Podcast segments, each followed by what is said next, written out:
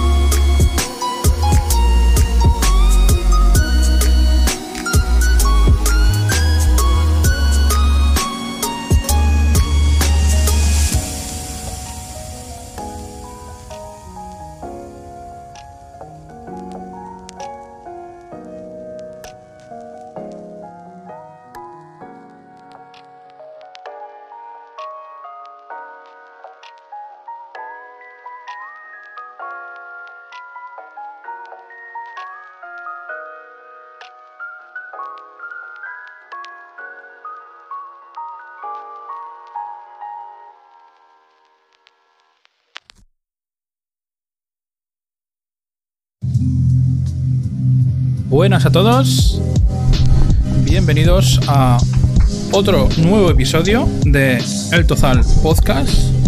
Hace 20.000 años que no, que no emitíamos. Este fin de semana eh, quería hacer un episodio, ¿vale? Porque ha pasado una cosa, un evento en Steam de promoción de una marca de juegos que, por cierto, estamos mucho eh, jugándolos en, los directos de Twitch, ¿vale? Que esta marca se llama Paradox, ¿vale? Algunas personas la conoceréis, otras personas no la conoceréis. Lo que vamos a hacer hoy es una introducción. Esperar un segundo porque ya estamos empezando. Así que vamos a poner la camarita. Lo que vamos a hacer. Espera, voy a bajar un momento el pie de micro. Perfecto, así se me tiene que ver más o menos. Eh, lo que vamos a hacer hoy, me repito, es hablar sobre Paradox, ¿vale? Sobre los juegos de Paradox y vamos a ver las ofertas que hay este fin de semana y las vamos a, las vamos a comentar, ¿vale? Como es una compañía que a mí me gusta mucho, pues este episodio tarde o temprano se iba a dar. O sea, tarde o temprano iba a hablar de videojuegos y tarde o temprano iba a hablar sobre Paradox. Pero hoy, especialmente con estas ofertas que hay en Steam, pues deberíamos empezar a hablar de, ello. Con lo cual, eh, yo tengo aquí el... Lo voy a enseñar. Tengo aquí el guion, ¿vale? Espérate. Espérate que tengo que agregar la, fuente. Vale, vuelvo a la cámara, ¿eh? Vuelvo a la cámara.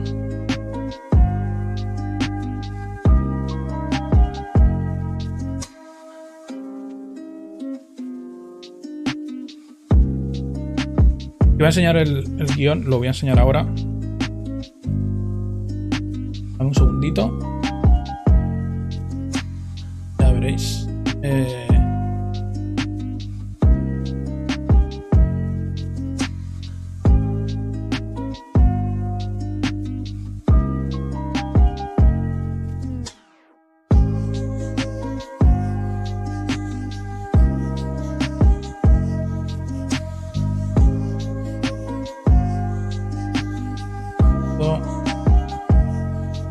Perdonaréis que estoy haciendo correcciones en directo, ¿vale?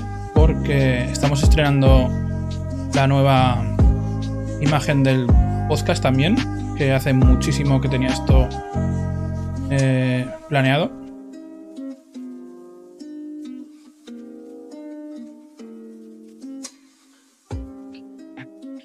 Vale, ahora sí ya puedo hacer la transcripción. Vale, no sé si se verá bien o se verá mal. Pero aquí tengo yo el guion del episodio abierto. Eh, y nada, vamos a comenzar a hablar un poquito sobre el tema que hoy nos ocupa, ¿vale? es la empresa Paradox de eh, videojuegos Em, os voy a contar un poco cómo conocí yo esta empresa, ¿vale?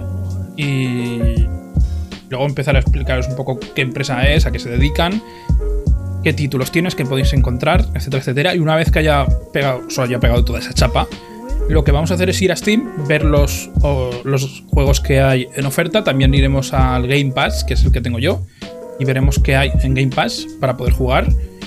Y con eso pues cerraremos el, Steam. Tendremos alguna... algún... Vamos a tener una sección de comentarios por si queréis eh, hablar. Ya sabéis que esto ya no es un podcast al uso, que esto no es un podcast de como los que publicaban iVox. Aquí podéis participar todos en directo si queréis.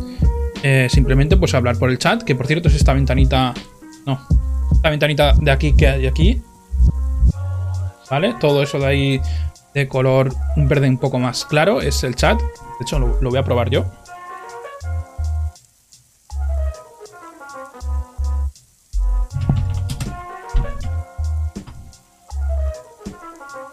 Funciona, perfecto. Así que cualquier cosa eh, podéis escribir por allí. Vamos a empezar un poquito. Eh, para esto sí que voy a necesitar eh, internet, ¿vale? Para enseñaros una cosita.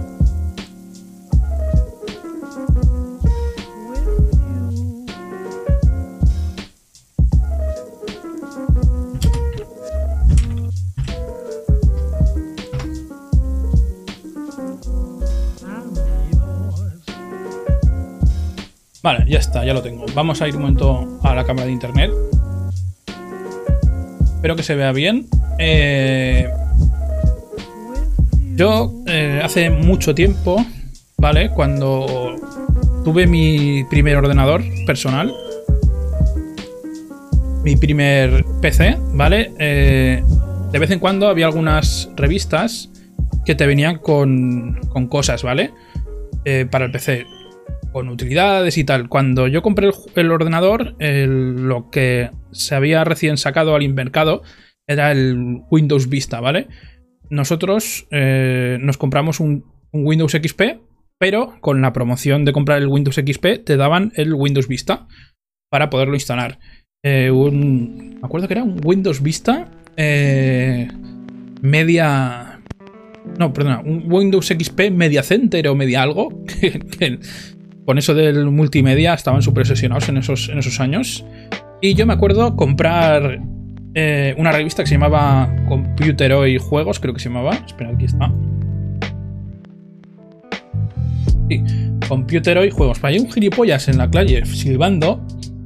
Ya se le pasará la tontería. Eh, y venía en, en esta revista venía un juego que se llamaba Las Grandes Invasiones, ¿vale? Que era un juego de, la época, ¿vale? De los 2000, no me acuerdo de qué año, pero tenía unos gráficos ya para la época un poco malos, pero bueno. Eh, era un juego de estrategia, ¿vale? Del Imperio Romano. Si os fijáis, aquí hay unas cuantas pantallas. Se ve aquí un mapita. Y se ve aquí un señor romano. Aquí hay más, más mapitas. Era como un juego de estrategia, ¿vale? Que tú llevabas el Imperio Romano o alguno de las tribus que había por aquí. Había, creo que había celtas, había godos, eh, estaba el Imperio Romano Occidente, el Imperio Romano de Oriente, etcétera, etcétera. Y básicamente era como era de estrategia, ¿vale? Había algunos menús por aquí.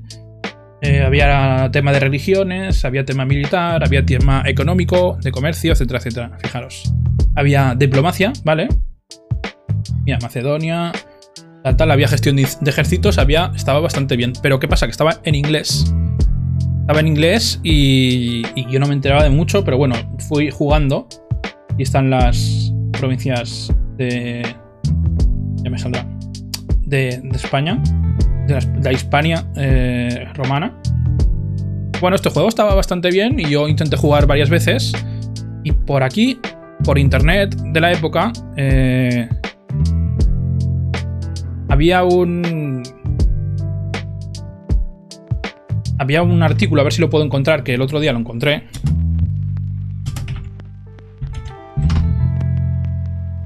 Que decía... Eh, mira, este de aquí de, de Mary Station. Vale. Había aquí un... Un artículo que hablaba de, de ello. Vale, ponía de los de los creadores de Europa Universalis, tal, tal cual Pascual, eh, una nueva etapa histórica del Imperio Romano hasta la, primera mitad de la Edad Media. Vale. Eh, esto de aquí, de los creadores de Europa Universalis, con este texto, eh, vi que había juegos que eran parecidos, entonces busqué el juego en internet y encontré... Un segundo, voy a bajar de la música. Me encontré la compañía que desarrollaba Europa Universalis, ¿vale? Y fui eh, buscando, buscando más juegos, más juegos. Y jugué al Europa Universalis 2, me acuerdo muchísimo de haber jugado ese juego. Eh, al 1 también jugué. Eh, y así conocí yo Paradox. Luego, más tarde, por cierto, no, es, no es este juego de los creadores de Europa Universalis, ¿vale?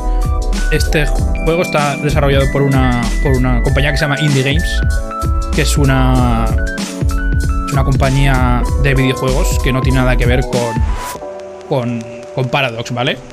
Pero simplemente como el estilo del juego era parecido, pues dijeron, pues ala, ponemos eso y ya está. Eh, fijaros que es un juego de 2005, ¿eh? 2005, es bastante antiguo. Pues a partir de esto, pues yo...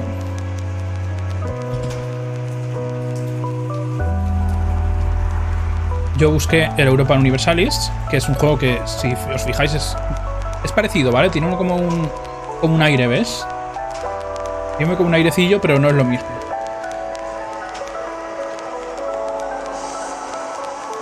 ¿Vale? Eh, del 2 pasé al 3 y del 3 pasé al, al 4. También jugué al Crusader Kings, eh, que es el juego que estamos jugando ahora. En 2014 creo que fue. Lanzaron Crusader Kings 2, eh, que es un juegazo. No, espérate, ¿de cuándo fue?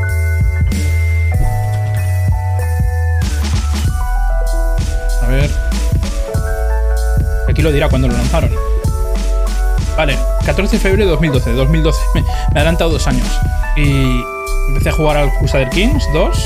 Y luego ah, salió el Europe 1200. O sea, joder, El Europa Universalis 4 también he jugado muchísimas horas. Al que más, juego que más he jugado ha sido al Europa Universalis 3 y al Crusader Kings 2 de horas. Lo que pasa es que Eh, no tengo registro por ahí de logros ni de esto, pero joder, qué viciadas. El Europa Universalis 3 lo tengo yo en. En. En Steam, en la Complete Edition, ya hablaremos de esto. Vamos a hablar de la política que sigue la compañía, de juegos y tal. Esto es una introducción más o menos anecdótica de cómo llegué yo a, esta compañía, ¿vale? Eh, dicho lo cual, hecha la introducción, vamos otra vez a la cámara del chat. Eh, vamos a hablar un poco sobre Paradox, ¿vale? Eh, Paradox es una empresa de videojuegos sueca, para empezar, no es una empresa americana, es una empresa europea sueca, ¿vale? El diseñador jefe, por así decirlo, es sueco.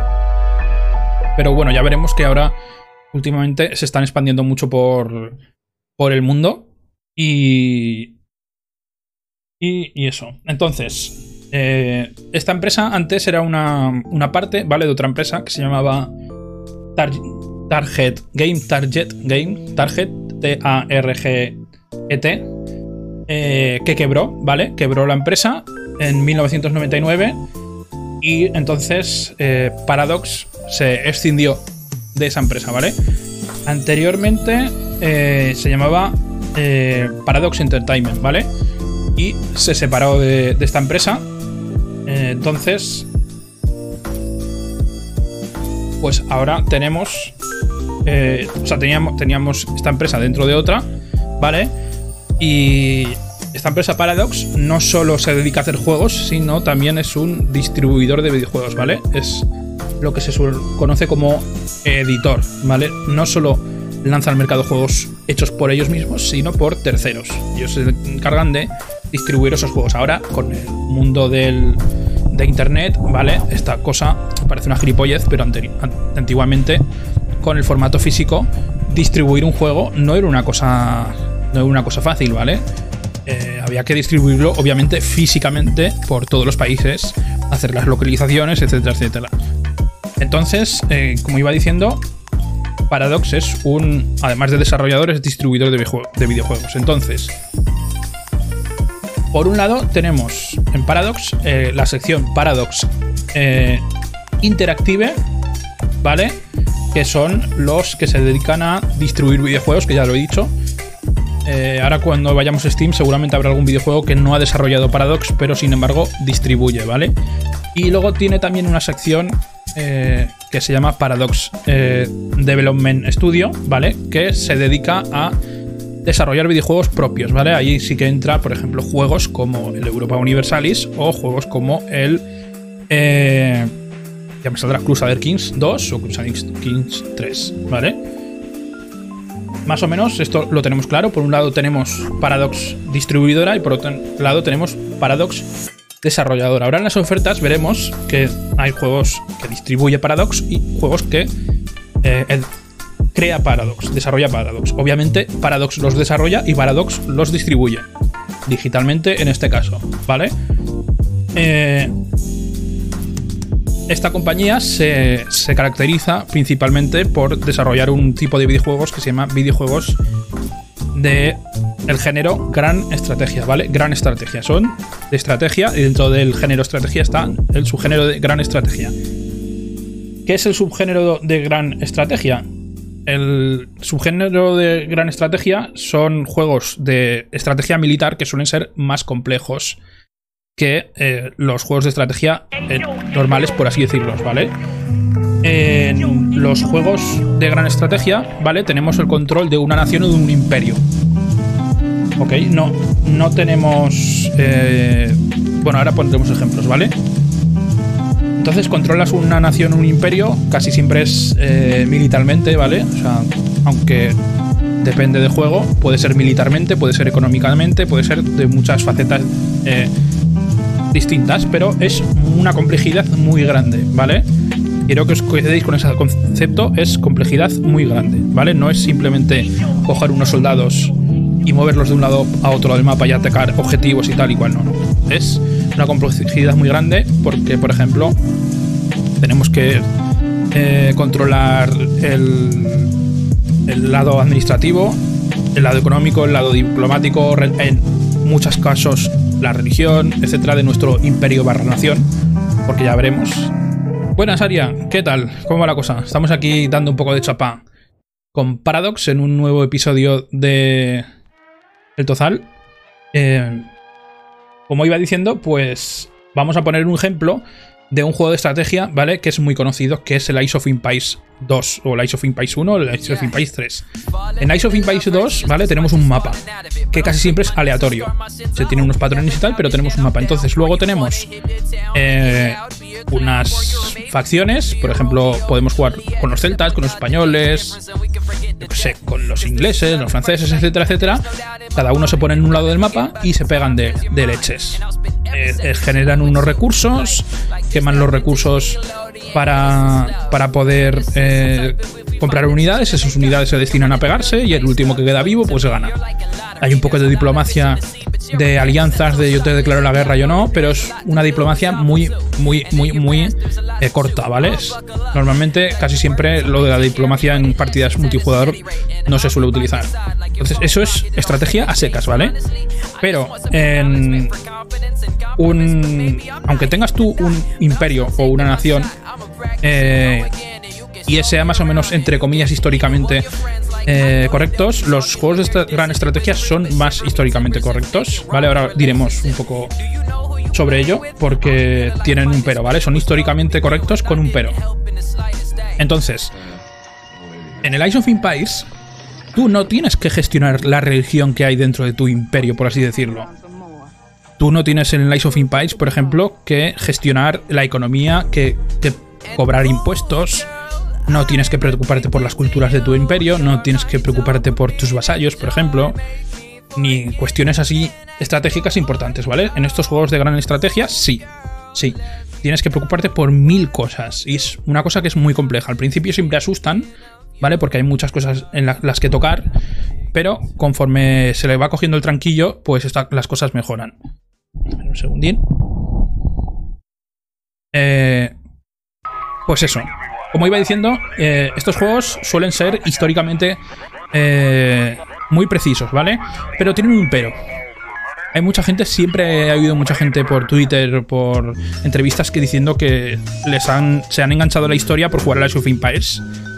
Pero, ojo, que el Ice of Empires histórico solo tenía eh, que básicamente tenías unos textos en una especie de enciclopedia del juego y las facciones eran más o menos históricamente que existían, pero no es muy histórico que estén unos japoneses pegándose con unos vikingos y con unos aztecas en un continente lleno de, de islas con montañas. O sea, eso no es históricamente correcto. En cambio, los juegos de gran estrategia normalmente sí son históricos, porque pueden haber juegos de gran estrategia que no sean históricos. Pueden ser del espacio o pueden ser del futuro, etcétera, etcétera, que esto ya también hablaremos más adelante. Los juegos eh, de gran estrategia, suelen, que son históricos, suelen ser muy precisos históricamente, ¿vale? Un segundín. Son muy históricos, o sea, son muy precisos históricamente, pero tienen un pero. Pero tienen un pero, vaya frase. Eh, hasta que tú juegas, hasta que tú juegas, normalmente son históricamente precisos. Normalmente. Pero ¿qué pasa? Que obviamente, si tú empiezas a, a tomar el control de un, de, por ejemplo, de Francia, tú no vas a hacer, tú no vas a jugar exactamente igual con Francia que como transcurrió la historia. Porque no se puede, porque hay muchas variables aleatorias, aunque tú quieras hacerlo al pie de la letra, no puedes. Entonces, a partir de que tú empieces a jugar la partida, ya deja de ser históricamente correcto, ¿vale? Sí que el planteamiento, las mecánicas, etcétera, son históricamente correctas, obviamente. Si yo cojo Francia y me dedico a conquistar toda la península y la conquisto, pues eso no es históricamente correcto. Sí que es históricamente correcto porque has empezado la partida siendo Francia históricamente correcta. Porque esto lo quería matizar, ¿vale? Porque eh, puede ser que vosotros penséis que el juego, un juego históricamente, o sea, un juego histórico de, de un género, gran estrategia, es histórico y entréis en una partida y veáis pues gente haciendo animaladas. O, o sea, para que nos tome eh, por de sorpresa. Obviamente es muchísimo más histórico un Crusader Kings 2 que un Ice of Empires. Muchísimo más histórico, ¿vale? Eh, y además. Y además. Eh, se toman un trabajo muy grande en hacer que estos juegos sean históricamente eh, bien hechos, ¿vale? Entonces, seguimos con, con Paradox, ¿vale? Paradox es una empresa que tiene una política, unas políticas muy especiales que son muy polémicas, ¿vale? Vamos a comentar un poco sobre las políticas de la empresa. Se, puede estar se pueden estar de acuerdo o no se puede estar de acuerdo. Yo lo que sí que os pediría es que si hay gente en el chat que quiere debatir el tema, que no, que no os volváis locos, tratarlo con calma, ¿vale? Porque estas cosas son muy polémicas. Eh, la, empresa tiene una, política muy especial, repito, a la hora de lanzar juegos, ¿vale? Eh, suele lanzar juegos muy complejos, obviamente, desde su salida. Pero la estrategia que ellos siguen es lanzar un juego, ¿vale? Y. Un juego que vayamos a llamar juego base, ¿vale? Juego versión 1.0. Y este juego va a durar muchísimos años. Va a tener un soporte de muchos años. Para que os hagáis, una idea, eh, Crusader Kings 2, eh, que hemos estado hablando antes de él. Dejadme que lo vuelva a mirar otra vez. Crusader Kings 2 eh, salió el 14 de febrero de 2012, ¿vale? 2012. Hasta este mes que salió Crusader Kings 3, básicamente eh, ha tenido soporte, ha tenido actualizaciones y ha, seguido creciendo el juego, ¿vale? O sea, que ellos sacan un juego base eh, en un momento y puede durar muchísimos años, muchísimos años. El cómo logran que un juego dure tantos años es ahí está la polémica porque tiene una política un poco especialita, ¿vale? Ya os digo que puede, gustar, puede gustaros más, puede gustaros menos, pero hay que tener, hay que tratar el tema con un poco de tranquilidad. Vale, entonces, como os he dicho, Paradox saca un juego que se llama juego base, ¿vale? Que es un juego tal cual. Y al juego base lo amplía con una cosa que se llama DLCs, que son contenidos descargables de pago, ¿vale? Eh, básicamente, eh, por ejemplo, en Crusader Kings, si quieres jugar con vikingos, tienes que comprar una DLC y puedes jugar con ese tipo de civilizaciones. Si quieres jugar con repúblicas, tienes que pagar una DLC y puedes jugar con ese tipo de, civilizaciones. Eh, la empresa aún así va poco a poco, conforme pasan los años, va añadiendo contenido gratuito, ¿vale? Con este sistema de DLCs, ¿vale? De que la gente pague por expansiones, por así decirlo. Es que no son expansiones, ¿eh? No os confundáis, no es lo mismo una expansión que una DLC, ¿vale? Son pequeños trocitos de eh, contenido descargable, ¿vale? Con esta política se aseguran de que el juego, pues, económicamente es sostenible. Aún así, ellos ya os digo que ellos lanzan contenido adicional gratuito, ¿vale? No es un juego que simplemente deja de estar desarrollándose, ¿vale? Con eso lo que consiguen, como he dicho antes, es que los juegos duren muchísimos años. Muchísimos años. Obviamente, el Crusader Kings 2 eh, ha durado unos 8 años en el mercado. Unos 8 años que ningún año, o sea, todos los años constantemente ha habido novedades, tanto gratuitas como de pago. Y con esa política de DLCs es como se ha mantenido la empresa, básicamente. ojo, eh, que ahora veremos el tema de DLCs, cómo lo manejan, porque eso es una mina de oro que te cagas. Pero bueno, entonces, eh, como he dicho, e, el modelo de estos DLCs es muy polémico. ¿Y por qué es muy polémico? Por la cantidad de DLCs que hay en los juegos y el precio de las DLCs. Porque imaginaros, un juego de 8 años tiene una cantidad de DLCs que te cagas. A partir de aquí me gustaría coger el ejemplo, ¿vale? De Crusader Kings 2 para que nos hagamos una idea, ¿vale? Nombraré mucho el juego, nombraré mucho el juego para haceros un ejemplo de la política esta de, DLCs. Claro, la empresa dice que de alguna forma tienen que estar, eh, para poder ofrecer un soporte de tantos años, de alguna forma tienen que ganar dinero. Porque si solo se dedicaran a vender el juego base, pues sería una ruina. Pero bueno, hay también mucha gente que opina que se pasan tres pueblos, ahora lo veremos, la política que llevan, ¿vale? Entonces, eh, ahora, dejarme un segundo. ¿Vale? Eh, porque vamos a ir a hacer un ejemplo, ya os he dicho, con el Crusader Kings, ¿vale? Voy a abrir un momento Steam. Si me dejáis.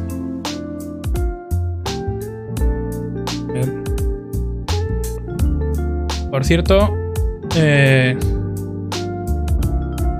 Royal Desert Foss, gracias por, el piropo de la, por el piropo de la música. Es una música de, de lo-fi de YouTube. Ya os pasaré si queréis la, la, lista de reproducción. Y por cierto, muchísimas gracias, Rocinante, por, el, por la raíz, ¿vale? Eh, voy a ir un momento a Steam.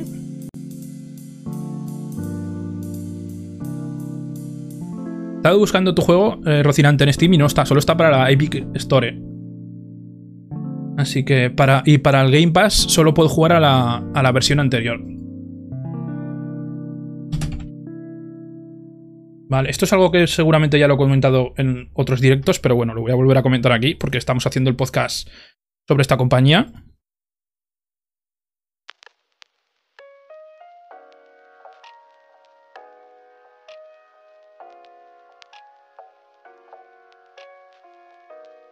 Vale. Entonces, vamos a coger un ejemplo, ¿vale? Que va a ser el Crusader Kings 2. Ahora voy a cambiar de, ventana. Disculpar porque no se va a ver el chat, ¿vale? Tengo que arreglar esto. Ya os digo que estamos en, pruebas. Esta es el, la página de Steam de Crusader Kings 2, ¿vale? Para que nos hagamos una idea. Aquí viene... Mira cómo se mueve, ¿eh? Lo de la oferta, que luego lo comentaremos, ¿vale? Por eso he hecho este vídeo. Básicamente porque tenía ganas de, hablar sobre la empresa. Porque es una empresa que vamos a utilizar mucho en estos streams. Eh, básicamente, no sé si... Ah, para los que no habéis estado, ¿vale? Antes he estado explicando que yo Paradox, eh, la voy a repetir. Los que estén oyendo el podcast me van a matar, pero bueno. Yo conocí Paradox, ¿vale? Con este juego que se llama Grandes Invasiones. Es, una especie de, de, de, versión muy cutre del Europa Universalis, pero para Roma. ¿Vale? Que es. Venía en, el, en una revista de, de videojuegos de PC, de, que se llamaba Computer y Juegos, ¿vale? Venía un, el juego completo gratis. Y yo me acuerdo de.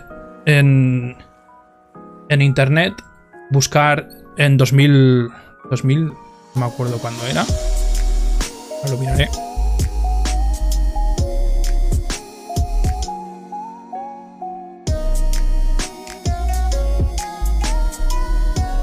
A ver qué año era. 2005. En 2005 buscar por internet información sobre este juego. Porque había un parche. Y ver esto, ¿vale? Los creadores de Europa Universalis, no sé qué, no sé cuántos. Y yo dije, ¿Europa Universalis? ¿Qué es eso? Ay, puto anuncio. Y encontré. Encontré Europa Universalis y a partir de ahí empecé a jugar a casi todos los juegos que hay de la compañía. Que, sean, que son históricamente más o menos sobre la Edad Media Renacimiento. Vale, entonces, como iba diciendo, tenemos aquí el ejemplo de Crusader Kings 2, ¿vale? Que esto de free to play, ahora hablaremos también porque es una política muy rara que ha adoptado eh, Paradox. Pero bueno, entonces, bueno, yo ya lo tengo. tenemos el juego base, ¿vale? Este es el juego base, tú puedes jugar al juego base eh, y no pasa nada, ¿vale? Entonces, el juego base tiene como muchos huecos eh, dentro de todo el mapa este de Europa habrá muchos, muchos huequitos aquí que no podrás jugar y te dirá, si quieres jugar con este tipo de, de, facción, o este tipo de, bueno, este tipo de reinos, o facciones, o tipo de, de religión, etcétera, etcétera, tienes que pagar un DLC que te deja jugar con esos. Por ejemplo, si tú quieres jugar con musulmanes, tienes que pagar, clic, clic, caja, y pagar por una DLC que es, eh, es la espada del Islam. Está en inglés, pero no lo voy a pronunciar, ¿eh? no me voy a molestar en pronunciarlo porque me puedo, invocar aquí al demonio. Eh, pagas y puedes jugar con esa facción, ¿vale? Ahora veremos las que hay, más o menos por encima. si quieres jugar con repúblicas, con un tipo de, estados que son repúblicas, pues tienes que pagar y puedes jugar. luego hay expansiones de otro tipo, ¿vale? Entonces, como iba diciendo, no es lo mismo una expansión con una DLC que una, que una DLC, ¿vale? Vamos a ver todo esto. Obviamente, ojo, eh, con descuentos, con descuentos, todas las DLCs de Crusader Kings 2 valen valen esto, ¿eh? Con descuentos de casi la mitad. Hay, hay, casi todas tienen un descuento de la mitad, por no decir todas. Y son 150, eh, o sea que son casi unos 300 euros de DLCs. Cuidado, ¿eh? Vale, entonces tenemos DLCs, tenemos de varios tipos y aquí está la polémica, ¿vale? Porque cuando Paradox sacaba aquí una DLC, ¿vale? Por ejemplo, vamos a coger el ejemplo que he dicho de, del Islam, ¿vale? Eh, de salida creo que costaba mucho más. Ahora vale 10 euros, ¿vale? Tú tienes la, eh, la DLC. O, dicho de otra forma, expansión de el Islam, ¿vale? Y aquí dice pues que puedes jugar con naciones eh, que sean musulmanas, que tienen sus propias mecánicas, etcétera, etcétera, etcétera. Esto en el juego base no está, ¿vale? Entonces, si tú compras este, este DLC, pues puedes jugar con estas, con estas, con este tipo de reinos, ¿vale? Pero ¿qué pasa? Que esto tiene un pero. Por, esto es por una cosa por lo que se queja mucho la comunidad, es que tú compras la expansión de, de, de los musulmanes y, por ejemplo, si tú quieres oír música, a ver si esto está bien.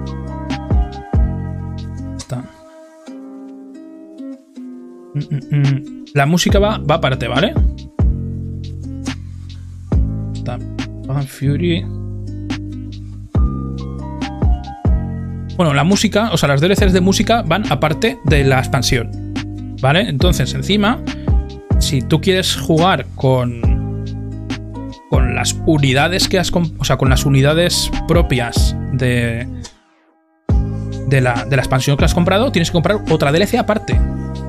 Si tú quieres eh, retratos de esa, que por cierto, no sé por qué están aquí todas. Si tú quieres los retratos de musulmanes, no están dentro del juego, ¿vale? Tienes que comprar otra DLC con los retratos de los musulmanes. O sea que son como tienes que pagar por el mismo contenido tres o cuatro veces. Es una pasada. Y hay DLCs que no tienen sentido.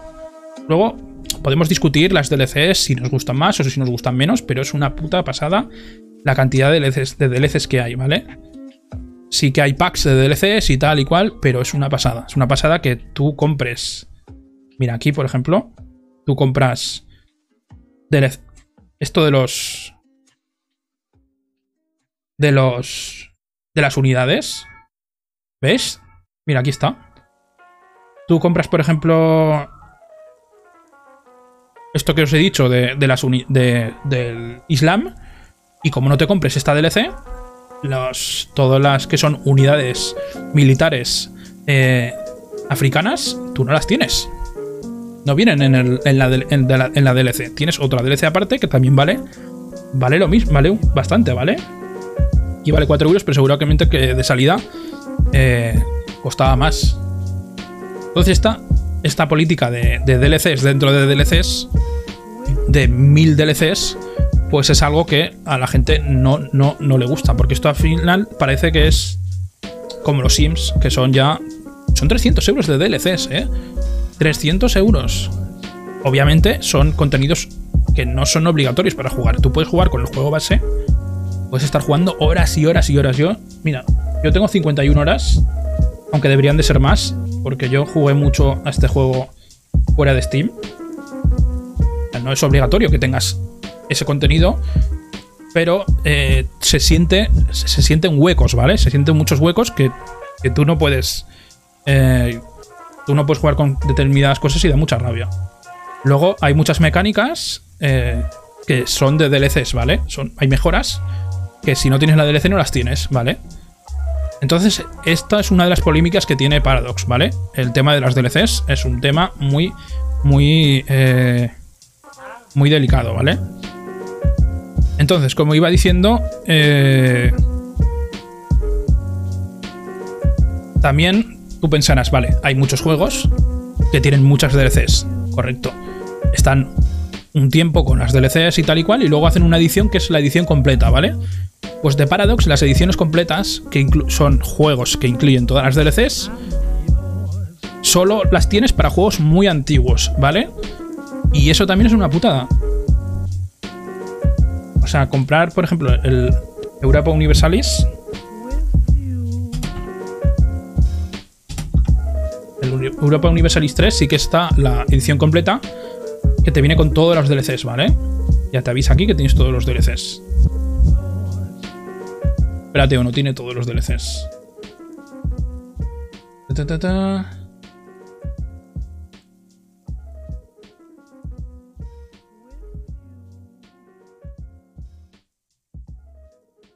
Vale, no tiene todas las DLCs. Joder, pues yo creía que sí. Bueno, tiene. El Crusader Kings 1, sí.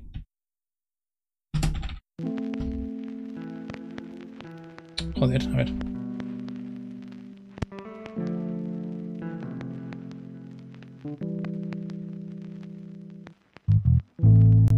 Vale, ¿veis? El Crusader Kings 1 complete. Sí, este sí creo que, creo que tenía todas las DLCs. Fijaros. El antecesor del Crusader Kings 2, ¿eh? Todo en dos dimensiones. Parece un juego de hace mil años, ¿eh? Este sí que tiene todas las... Todas las eh, DLCs. Básicamente porque es un juego tan antiguo que no... Que creo que ni existía cuando... Cuando empezó... Eh, cuando empezó Steam. Fíjate. 14 de febrero de 2012, no, ni de coña. Es mucho más antiguo. Vale, entonces es eso, que en Paradox casi todos los juegos tienen millones de DLCs que tienes que ir comprando. Entonces eso es una putada. Eh, aquí está la polémica que yo digo, que hay gente que le gusta, hay gente que no le gusta. bueno, no hay gente que le guste, ¿vale? Hay gente que lo tolera y hay gente que no lo tolera. Eh, hay gente que piensa que esto es una razón para piratear los juegos. Y hay gente que se niega en redondo a... Uy, va, ¿qué ha pasado?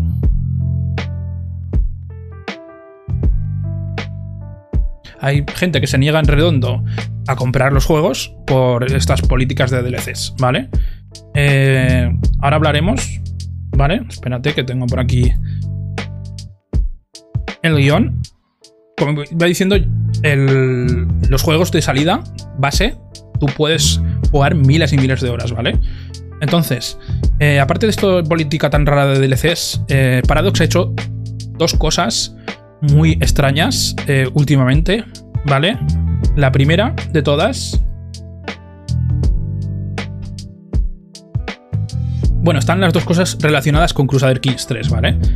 Crusader Kings 2 es un juego que ya os he dicho que es de 2012, que estuvo muchos años, ha tenido muchos DLCs y ha estado muchos años activo. Entonces la compañía decidió sacar la siguiente parte, la siguiente parte que es Crusader Kings 3, ¿vale? Eh, entonces tomó una decisión que no se había visto hasta el momento, que es que Crusader Kings 3, 2, Crusader Kings 2 de base es gratis, ¿vale? Es free to play. Obviamente todas las DLCs son de pago, ¿vale? Ya os he dicho que eh, son, casi 300 euros de DLCs, ¿vale? Juego bases gratis, podéis jugar, cualquier persona que tenga Steam puede coger ahora y jugar. Pero obviamente eh, podéis jugar muchas horas, pero ya os digo que al final acabaréis comprando una DLC. Porque hay unos vacíos muy grandes. Entonces, eh, esto es una de las dos estrategias raras que ha hecho Paradox últimamente. Y la segunda estrategia rara fue eh, que la salida de Crusader Kings 3, ¿vale? Antes de que saliera el juego, ya se podía precomprar. Se subió al, al carro de las precompras de una forma brutal. Eh, fijaros lo que os he dicho antes. Por un lado tenemos el Paradox Interactive, que es el distribuidor, y por otra cosa, por otro lado tenemos Paradox Development Studio, que son los que desarrollan los juegos, ¿vale? Veis aquí, desarrollador y editor. Entonces esta gente hizo diarios de desarrollo y tal, iban contando el desarrollo del juego, que tenía el juego, etcétera, etcétera, etcétera. Por esa, por esa parte fue una labor de comunicación del estudio impecable, por redes sociales, eh, comentando con la gente, fue una labor impecable de comunicación, ya os digo. Eh, un ejemplo, en desarrollo de videojuegos es un ejemplo de comunicación. Pero ¿qué pasa? Que esta gente lo que hizo fue que eh, hizo una precompra del juego, ¿vale? Tú, pedías, tú podías comprar el juego antes de que saliera el juego en sí, ¿vale? Esto es una práctica que hacen muchas, muchas empresas de videojuegos, que te puede gustar más o te puede gustar menos. Es legal, es totalmente legal. Podemos discutir si es ética o no es ética, ¿vale? Entonces tú puedes con... Eh, Paradox lo que hizo es que si tú comprabas el Crusader Kings 3, pre-comprabas el Crusader Kings 3, te daban unas DLCs que no se pueden acceder si te lo compras ahora. Si yo ahora me comprara eh, Crusader Kings 3, esas DLCs no las puedo jugar tiene un pero, ¿vale? Tiene un pero porque yo jugando con el Game Pass sí tengo esas DLCs, ¿vale? Tengo esas DLCs y tengo todas las DLCs que salgan. Pero bueno, eso es una cosa aparte, ¿vale? Y también es muy reciente. Entonces, eso es un poco feo, es un poco feo, hay que decirlo. Que antes de, de que salga el juego ya te lo puedas comprar y gastarte un dinero que un juego de salida es bastante caro. Son unos 50 eh, euros. 50 euros, ¿eh? 50 euros por un juego que todavía no había salido. Pero claro, esto ya es un poco, es un poco abusivo, pero es algo normal, ¿vale? Es algo que todas, muchas empresas hacen. Te puede gustar más o te puede gustar menos. Si no te gusta, pues no lo precompras y ya está. Y la DLC, la DLC que te dan eh, de gratis, pues te jodes. Esto pasa mucho con los. con los. Ya me saldrá. Con los crowdfunding, ¿vale? Esto pasa mucho, que tú compras, si no compras el crowdfunding, pues todas las skins y todas las cosas que te dan con el crowdfunding no las tienes, te jodes si ese mes eh, o esos meses no te ha ido bien la economía, pues no pasa nada. A veces suelen ser cosas estéticas y no pasa nada, ¿vale? Pero aquí Paradox dio un paso más allá, o sea, dio un paso, eh, paso de gigante, por así decirlo. Y no solo podías precomprar la, el juego, sino podías precomprar DLCs de las cuales ni se sabe el título, ni se sabe de qué van, ni se sabe cuándo las van a sacar, ni se sabe nada. Pero te aseguran que cuando saquen las DLCs, eh, te las darán. Te las darán por ese precio y dicen que el precio por el que pagas por esas DLCs será muchísimo más bajo que si las compras sueltas, ¿vale? Con lo cual, agarrados, agarraros lo que van a costar las expansiones de este juego. Porque el precio eh, por comprar eh, estas expansiones, que ya veréis, ahora vamos a ver por la, por la tienda que no existen, ¿eh? que son, de momento, no existen. El precio de las expansiones son, con descuento, son 34 con algo. La edición con las expansiones, ¿vale? Son 74,99. Son 80 euracos, ¿eh? 80 euracos. Entonces vamos a ver las expansiones. Las expansiones que, insisto, que no existen, ¿eh? Y cuando estuvo a punto de lanzar el juego, tampoco existían, ¿eh? Y ahora las puedes seguir comprando y no existen. No existe ninguna información ni nada. Vale, tienes te dan eh, una expansión gratis, ¿vale? Una expansión que nadie sabe para qué va a ser, ni cuándo se va a lanzar, ni nada. Si tú clicas aquí, no hay ninguna información. Solo hay aquí una fotito. Ya está, ¿eh? No hay información de nada. Pendiente de anuncio y Santas Pascuas. Luego tienes también eh, flavor packs, que yo me imagino que serán cosas estéticas. También hay dos, hay dos expansiones, pero tampoco se sabe cuáles son. ¿Qué pasa? Que yo aquí deduzco que ellos van a sacar una expansión eh, como la del Islam.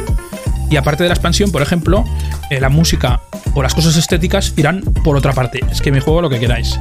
Luego también te dan esta, que esta sí que existe. Esta sí que existe y se puede utilizar, que es eh, que las naciones musulmanes pues tengan sus, sus cosas estéticas musulmanas, ¿vale? Es una cosa que tú podrías pensar que si en el juego estas facciones están, ¿por qué cojones tienes que pagar de más para poder que, hacer que se vistan igual? Pero bueno, son cosas estéticas, ¿vale? No te van a afectar al juego. Obviamente, cuando juegues con, con musulmanes no tendrán estas ropas de musulmanes, igual tienen ropas de europeos, pero bueno, es estético, puedes vivir con ello. ¿Vale? Aquí dice que te da vestimenta para Oriente Medio y África del Norte. Luego, eh, la DLC. La DLC que te daban por reservar el juego también creo que era una cosa parecida. Pero de una corte europea. Creo que era de Carlomagno o algo así. Lo tendría que mirar. Entonces, esto ha sido una polémica que ha saltado de, con Crusader Kings, ¿vale? Que. Uy, me trae producción un vasito de, té. Por cierto, voy a brindar. Voy a ver por vosotros que ya se me está quedando un poco la, la voz ronca. sea que bien sienta, ¿eh? Aunque ya frío, ya empieza sentando menos. Más mal. Vale, eh, ¿qué más? Eso, estas dos polémicas que ha tomado, o sea, estas decisiones que ha tomado Paradox últimamente son muy polémicas. Eh, obviamente el juego base es muy gordo, ¿vale? Es muy grande y merece la pena jugarlo, ¿vale? Bueno, ahora, ahora lo analizaremos, ¿vale? Ahora vamos a analizar las las ofertas que hay, los juegos que hay, el catálogo que hay en Steam de, de, de joder, de Paradox, ¿vale? Y veremos que sí que merece la pena o no merece la pena comprar el juego base. A pesar de eh, la jugarreta que nos han hecho con las expansiones, ¿vale? Obviamente, teóricamente, si tú compras el juego, si tú compras estas, estas expansiones, Aquí parece que son por 40 euros. Igual la expansión. O sea, por 40 euros te viene la expansión gorda y los tres estéticos, que solo uno está disponible. Teóricamente, igual vale el doble, ¿sabes? Igual te puedes gastar 80 euros en las expansiones estas. Pero si lo pagas por anticipado, pues a ellos les ayudas. Les estás pagando un dinero por algo que no han hecho todavía, pero lo están haciendo. ¿eh? Hidratación. A tu salud, Aria. Bueno, creo que se entiende todo lo que estoy. Toda la chapa que os estoy dando. Sobre este. Sobre este. Esta forma de. Ya me saldrá. De publicación de videojuegos, que es un poco. Un poco. Así, asá. Hay gente que le gusta, ya os digo, hay gente que le gusta, hay gente que no le gusta. Eh, ahora hablaremos del juego. Yo personalmente creo que el juego se puede comprar, ¿vale? Lo de las DLCs igual no, pero el juego sí que merece la pena comprarlo. Vale, entonces seguimos con el guion que tengo por aquí. Eh,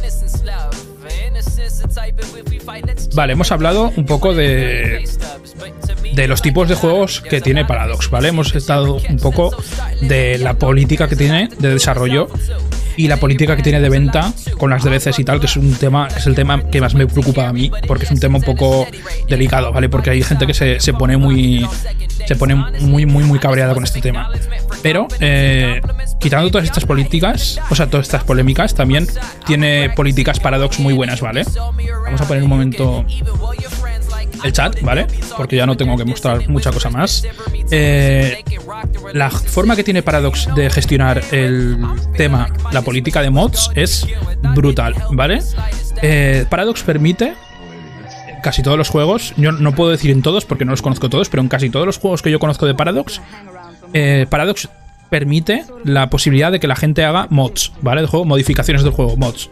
Para la gente que juega a PC ya sabe lo que es. Una modificación de un juego es, una es un eso es una modificación de un juego que hace un desarrollador que no es profesional, o bueno, un desarrollador que no es la, el creador del juego, lo pone público para que la gente juegue. Por ejemplo, eh, yo qué sé, puedes poner un mod, por ejemplo, es que puedas jugar eh, a Crusader Kings con el mapa de Juego de Tronos y los personajes de Juego de Tronos y todo Juego de Tronos la persona que ha hecho esto ha modificado el juego para convertirlo en otro, ¿vale? Esto es una modificación.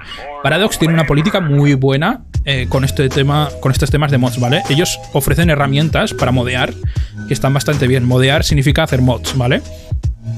Eh, entonces, si tú sumas el juego base, ¿vale? Juego base, secas. Si sumas un par de DLCs que te compres, ¿vale? El juego base a secas tienes cientos de horas. Con una DLC aparte tienes muchísimas horas más. Y encima, si sumas mods, es que eso es. Eso es toda, puedes jugar toda la vida. Si yo te digo que tú al Crusader Kings te puedes pegar, Crusader Kings normal, te puedes pegar mínimo 300 horas, no te exagero. Si encima le pones un mod para jugar con, los, con las facciones de musulmanes, esas 300 se pueden convertir tranquilamente en 500.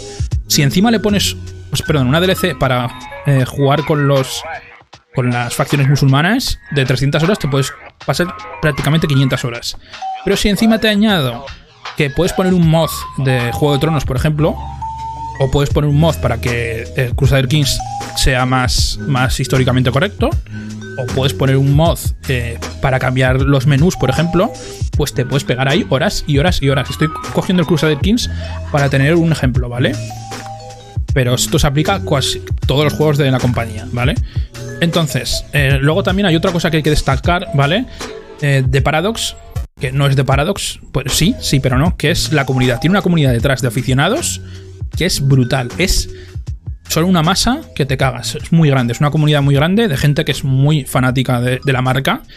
Os podéis pasar por los foros, os podéis pasar por los reddits de los juegos de Paradox y es brutal. Eh, yo os recomiendo que os paséis por el Reddit de Crusader Kings, porque hay cada cosa que, que mamá mía, hay cada, cada partida que flipas, porque este juego tiene tantas posibilidades que es brutal. Si juntas las posibilidades que tiene el juego con la originalidad de la gente, contando historias, una pasada. Entonces, eh, luego también, eh, yo sé que La política con los creadores de contenido también está bastante, están bastante bien. Se relacionan muy bien con la gente que crea contenido en internet. Hace, bueno, creador de contenido, ya sabéis, gente que hace gameplays, gente de, prensa, etcétera, etcétera. Lo que sí sé es que con la gente que habla español no tienen tan buena relación con la gente que juega en inglés, pero que esto es algo totalmente normal, porque una compañía europea eh, lo normal es que priorice la gente que, que habla inglés, porque en Europa lo que se habla muchísimo más inglés que español, ¿vale? Es algo normal. Eh, un segundo.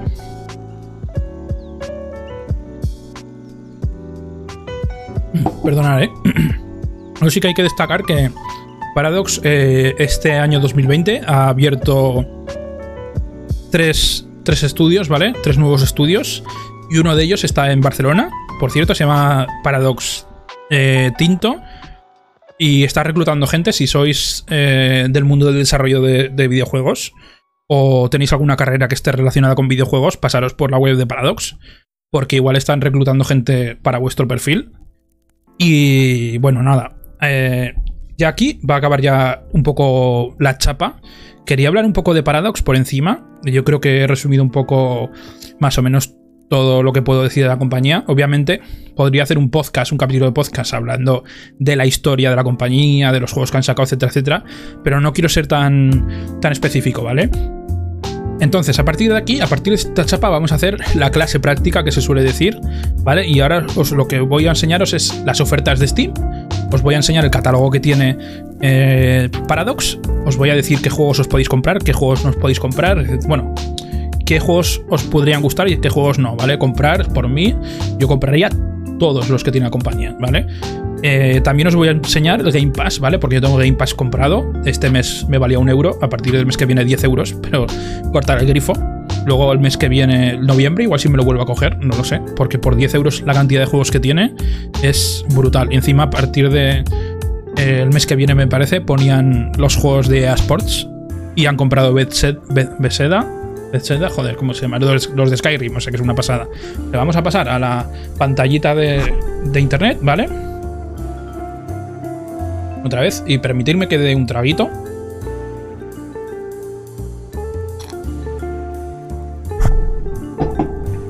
vale. Como he dicho, pues parte de la de las razones por las que he hecho este este directo para hablar de Paradox es por las por las ofertas que hay en Steam, ¿vale? Eh, hay ofertas muy grandes. Aquí yo, yo no quiero promocionar la marca porque no me han pagado. Ojalá me pagaran, os digo la verdad. Ojalá viniera Paradox y me pagara. O simplemente con que me dieran los juegos yo ya estaría contento. Pero vamos a ver un poco eh, todas las ofertas que hay, ¿vale? Entonces, como os he dicho mil veces, Paradox es una... Eh, desarrolla... Vale. Paradox desarrolla juegos de gran estrategia, ¿vale? Juegos de estrategia muy complejos. Entonces, yo personalmente los divido en dos grupos, ¿vale? En dos grupos. Los divido en grupos de juegos históricos y juegos no históricos, ¿vale? Eh, pero ya os he dicho que históricos hasta que empiezas a jugar, porque una vez que juegas, si por ejemplo en un juego que puedes manejar Napoleón te dedicas a conquistar América, pues igual no es tan histórico, ¿vale? Entonces, repito, tenemos Juegos, históricos y juegos no históricos, ¿vale? Entonces, de juegos históricos tenemos eh, unas sagas. Son eh, cuatro sagas, ¿vale? Que son muy importantes. Tenemos Europa Universalis, ¿vale? La tenemos por aquí. Eh, Europa Universalis 3, ¿vale? Vamos a empezar por este. Europa Universalis 3. bueno, espera, vamos a empezar bien, ¿vale?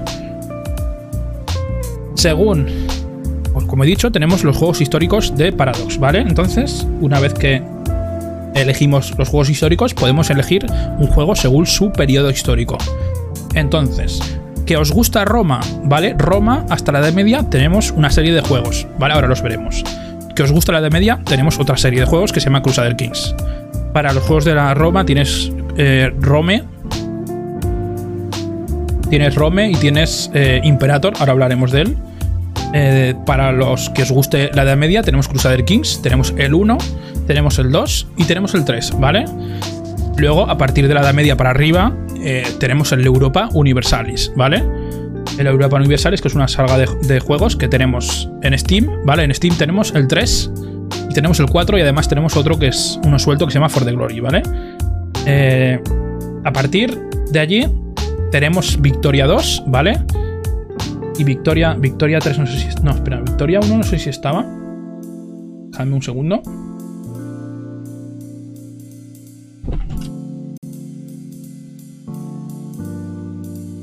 No, tienes Victoria 2 y todas las DLCs. Vale. Victoria 2, que ahora vamos a verlo un momentito. Porque si no, no os lo voy a decir con exactitud. Bueno, luego, ahora veremos los periódicos históricos, los periodos históricos que, abarcan los juegos, ¿vale? Eh, luego, si os gusta la Segunda Guerra Mundial, tenéis Hearts of Iron 3. Y tenéis eh, Darkest Hour. Darkest Hour, ¿vale? Estos son juegos históricos, ¿vale? Eh, y luego también tienes tenemos Hearts of Iron 3. O sea, 4, perdona, ¿eh? Vale, estos son los juegos históricos. Hasta aquí, los juegos históricos, ahora los veremos en detalle, ¿vale? Mira, Hearts of Iron 4, que está a 9 a 10 euros. Luego, aparte de eso, Imperator, que es otro de Roma. Aparte de eso, tenemos los juegos que no son históricos, que eh, casi todos están ambientados en, en un periodo de, como futurista, ¿vale? Tenemos Stellaris, que es un juego de estrategia eh, espacial, que es una especie de super juego de estrategia espacial. Tenemos Planetfall, ¿vale? Que es también otro juego de estrategia espacial, pero de otro tipo. Tenemos Battletech, que también... Eh, esto no, no, me acuerdo si era de estrategia, de qué era. También está basado en el futuro. Y tenemos, ¿qué más tenemos? Tenemos otro juego que es relativamente nuevo, que es de mafias que se llama, a ver si lo encuentro, Empire of Sin, ¿vale? Vamos a verlo aquí dentro. Vale, es un juego de tipo... De tipo... rol por turnos. ¿Es como táctico qué? Sí, una especie de, de, rol táctico, ¿vale? Que está ambientado pues en... Cuando la mafia, ¿vale? Esto lo podríamos poner como histórico, pero en realidad no es histórico, ¿vale? Entonces, ya hemos dicho todos estos juegos más o menos, ¿vale? Tenemos, eh, como os he dicho, vamos a empezar por los juegos históricos, ¿vale? Tenemos los juegos ambientados en Roma. A ver, que no carga la página de las ofertas. Un traguito. Juegos ambientados en Roma. Tenemos el Rome Gold, ¿vale? Que es una especie de Europa Universalis eh, ambientado en Roma. Es un juego muy viejo. ¿Vale? Está en dos dimensiones. Eh, si sois principiantes, ¿vale? Si nunca habéis jugado un juego de, estrategia, de gran estrategia, no os recomiendo que juguéis, ¿vale? Un juego un poco bastante viejo. Eso sí, eh, tiene todas las DLCs, ¿vale? Por 3 euros tenéis un juego que podéis echar muchísimas horas, ¿eh? Eh, las opiniones son bastante variadas. Hay mucha gente que lo, que lo recomienda. Eh, obviamente es un juego que tiene muchos años, ¿eh? Tened en cuenta que tiene muchísimos años este juego, ¿vale? Entonces, luego, hay un juego de, de histórico basado en la época romana que es muy reciente, que es Imperator, ¿vale? Que es este de aquí. Yo no he jugado, no he jugado ni, ni casi sé de qué trata. ¿Vale? Es una especie de... Un juego de estrategia, de gran estrategia, ambientado en Roma. Si os fijáis, os diría que es una especie de Europa Universalis de Roma, pero igual me equivoco, ¿vale? Si os gusta Roma, este es vuestro juego, ¿vale? Si os gusta Roma y sois principiantes en los juegos de estrategias, este es vuestro juego. y además es que es muy reciente, ¿vale? ¿Veis? Obviamente, como es un juego de Paradox y es un juego nuevo, pues hay una lista de DLCs bastante grande. De momento tenemos aquí... Ah, pues no hay, no hay tantas DLCs como parecía. Pero son caras, ¿eh? Magna Grecia, Epiros, eh, Soundtrack, obviamente. Bueno, pero esto es Soundtrack, que es la típica banda sonora que te puedes descargar aparte. Vale, tienes aquí el Las guerras púnicas, por ejemplo. Esto es gratis. Hostia. Bueno, pues eso, lo dicho. Este juego, si os gusta Roma, si os gusta el periodo histórico de Roma, porque cada uno les gusta un periódico, un periodo, y dale con los periódicos, un periodo histórico diferente. Hay gente que le gusta la guerra, las Roma, y justa, hay gente que le gusta eh, la Edad Media, pues varía. Entonces, yo os recomiendo que compréis este juego, ¿vale? El Roma es casi un juego de museo, ¿vale? Es un juego de museo que yo compraría para tenerlo en la, biblioteca de Steam y jugarlo algún día, ¿vale? Son 2,49. Luego, eh, Edad Media, ¿vale? Entonces, tenemos la saga Crusader Kings. La saga Crusader Kings, eh, tenemos el 1, que están todas las DLCs. Este juego, como el Roma, es un juego antiguo y no, no, no, no, no os lo recomiendo, a no ser que hayáis jugado a las, al 2 y al 3 muchísimas horas. Es un juego muy espeso y con unos gráficos muy antiguos, ¿vale? Eh, buena Sara, ¿qué tal? Eh, entonces, como iba diciendo, eh, son unos gráficos de dos dimensiones muy antiguos. Es un juego que ha envejecido, según tengo entendido yo, muy mal. Si sois novatos, no os lo compréis. Yo lo tengo en la biblioteca, ¿vale? Porque yo al Crusader Kings 2 le he echado muchas horas y a este juego me gustaría jugar también. Obviamente, las mecánicas de Crusader Kings 2 son mejores que estas, ¿vale? Entonces, como iba diciendo, si os gusta, si os, tanto si sois novatos como si no sois novatos, tenéis el Crusader Kings 2, que este ya lo hemos visto antes, que el juego base es gratis, ¿vale? Es gratuito. ¿Vale? Free to play. Eh, a partir de aquí, tenéis como 40.000 DLCs, ¿vale? Si queréis, podemos hacer un, podemos hacer un episodio extra hablando, que, hablando sobre las DLCs y cuáles son mejores y cuáles son peores, ¿vale? Y las que yo os recomiendo. Pero así, por encima, yo os recomiendo la de Way of Life. A ver si lo encuentro. Esta. Y eh, All Gods, os recomiendo muchísimo. Y Legacy of Rome. Para empezar. Con clave también estaría bien. Y Jade Dragon y Mons, Mystics. Mons Mystic, no. Y luego la de las enfermedades también está bastante bien. Bueno, ya haríamos una, un episodio aparte, ¿vale? Porque es que aquí hay mucha chicha. Fijaros la cantidad de, expansiones que hay, ¿vale?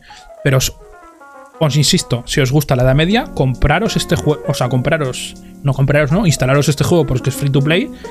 Y mirar qué DLCs os gustan, ¿vale? Obviamente, eh, mirar, yo qué sé, si os gusta jugar con los musulmanes, pues cogéis, cogéis y compráis, compráis el, la expansión de... A ver, si lo encuentro. Del Islam. Si os gusta jugar con la India, pues jugáis con la India. Si os gusta la, la ficción histórica, ficción, ¿eh? La ficción histórica, eh, podéis comprar esta expansión que lo que hace es que los aztecas y los mayas invaden Europa porque están tecnológicamente más... Eh, son tecnológicamente superiores al resto de naciones europeas y entonces invaden Europa e invaden el mundo. Como una especie de mongoles 2.0, ¿vale? Hay gente que no le gusta porque es, incorrectamente históricamente. Pero está bien, ¿no? Está bien esta, esta ficción. Luego aquí hay un, DLC, hay un también que está muy bien, que es que te permite coger tus partidas y pasarlas en un formato con el cual puedes jugarlas en Europa Universalis ¿vale? Esto luego, este juego de Europa Universalis, luego lo, miraremos. Eh, y básicamente esto. Luego hay, hay unas DLCs que son muy lamentables, que son las de. Las de los escudos, que es una pasada. Luego esta del rule de Signer es obligatorio casi tenerla, ¿vale? Y luego, ¿qué más? Hay algunas que es que dices, hostia puta. Dynasty Seal se llaman.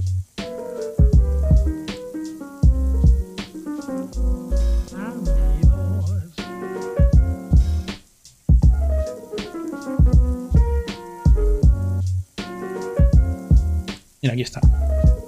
Que yo la tengo, por cierto. Yo tengo casi todas. Las Dynasty Seals, vale. Eh, a ver si no encuentro. Este no es.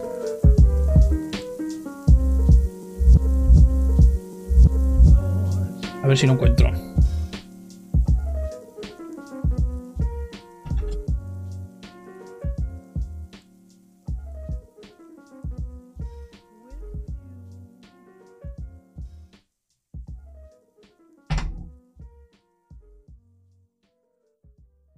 Básicamente, a ver si. Joder, a ver si lo encuentro porque tiene mucha tela eso, ¿eh? Mm, mm, mm. Mira.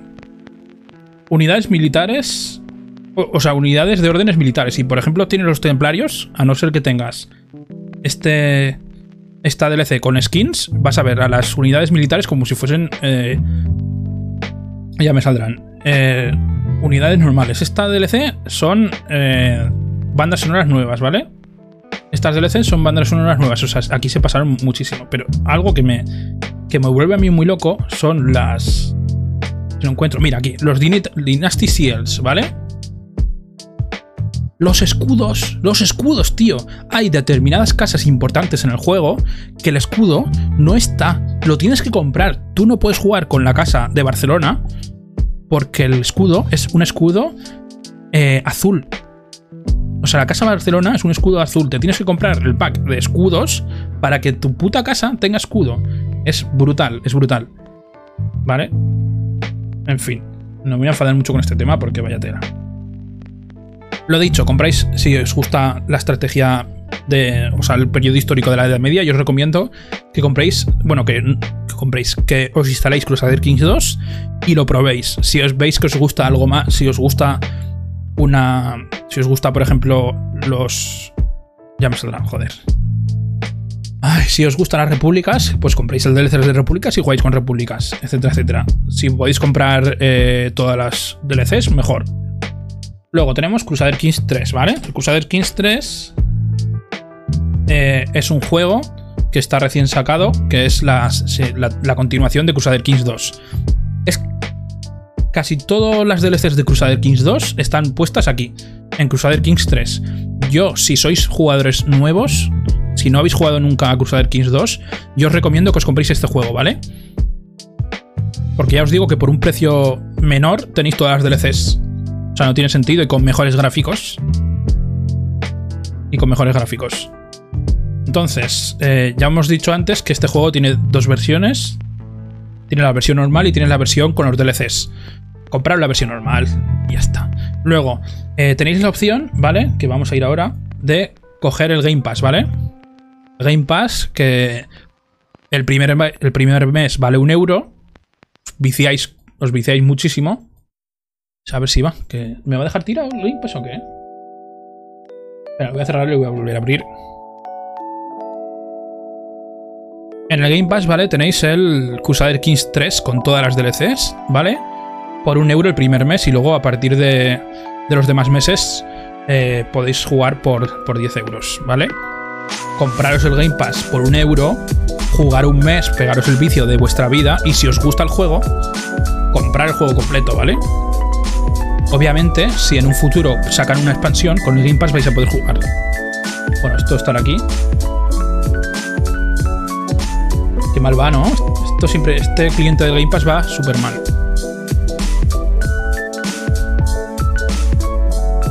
voy a tener aquí... Joder, se queda tonto. A ver... Como he dicho antes, que lo he adelantado, eh, Crusader Kings 3 en el Game Pass contiene la DLC que daban por, por reservar el juego, ¿vale? No sé por qué va tan mal. Lo tengo aquí tengo muchas ventanas abiertas y se, está, volviendo loco el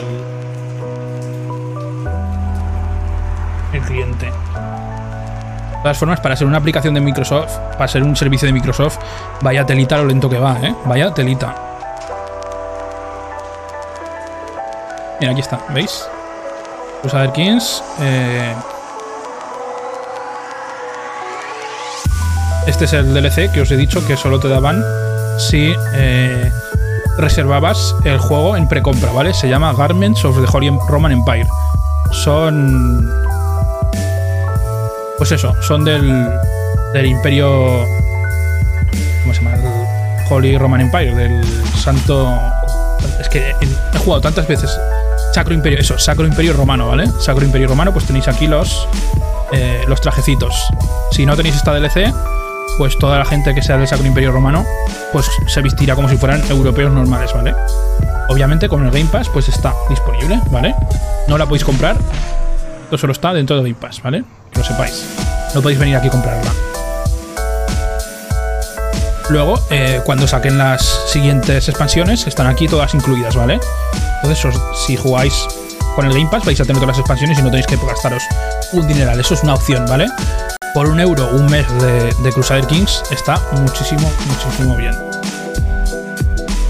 Seguimos con el resto de juegos, ¿vale? Entonces, ahora salimos de la Edad Media, ¿vale? Si os gusta la Edad Moderna, el Renacimiento para arriba, eh, si os gusta la Guerra de los 30 años, la Edad de los Descubrimientos, descubrir América, os gusta Napoleón, etcétera, etcétera, tenéis la saga Europe. No, Europe no, Europa Universal, ¿vale? Aquí. Eh, Espérate que no me he dejado nada. Bueno, sí, sí. De Europa Universalis 3, ¿vale? Esta tenemos el Europa Universalis 1 y el Europa Universalis 2, que aquí en Steam no están, ¿vale? Son juegos muy, muy, muy antiguos, que están bastante obsoletos, no os recomiendo para nada jugar. Eh, Europa Universalis 3 está en dos dimensiones, ¿vale? Aparte del complete, tenéis que comprar las DLCs, ¿vale? Hay un montón de DLCs, o incluso, incluso para un juego que salió en 2007 hay una cantidad de DLCs absurdas, ¿vale? Y aunque ponga aquí complete, no es complete, ¿vale? Tenéis que comprar todas estas DLCs. Hay aquí DLCs que son casi indispensables, ¿vale? Yo, si, si esto es como el Crusader Kings, ¿vale? Si empezáis a jugar a juegos de estrategia de este tipo y este no puede ser vuestro primer juego, ¿vale? El primer juego que juguéis que, tiene que ser el Europa Universalis 4, ¿vale? Obviamente, eh, juego base es muy barato, pero las DLCs hay como 40.000 y siguen la política de siguen la política de, tener una expansión y luego contenido de la expansión, ¿vale? Esto es muy, muy loco, ¿vale? Porque tú compras el drama, ¿vale? Para jugar en, en la India, pero tienes un contenido de la India que debería estar eh, puesto dentro de, dentro de, la DLC, pero que te lo ponen, te lo ponen por eh, separado, ¿veis? Todas las unidades, ¿veis? Las unidades, si quieres jugar con estas unidades, no te vale haber comprado la expansión de la India. Tienes que comprar esto aparte, ¿vale? No tiene puto sentido, pero es lo que hay.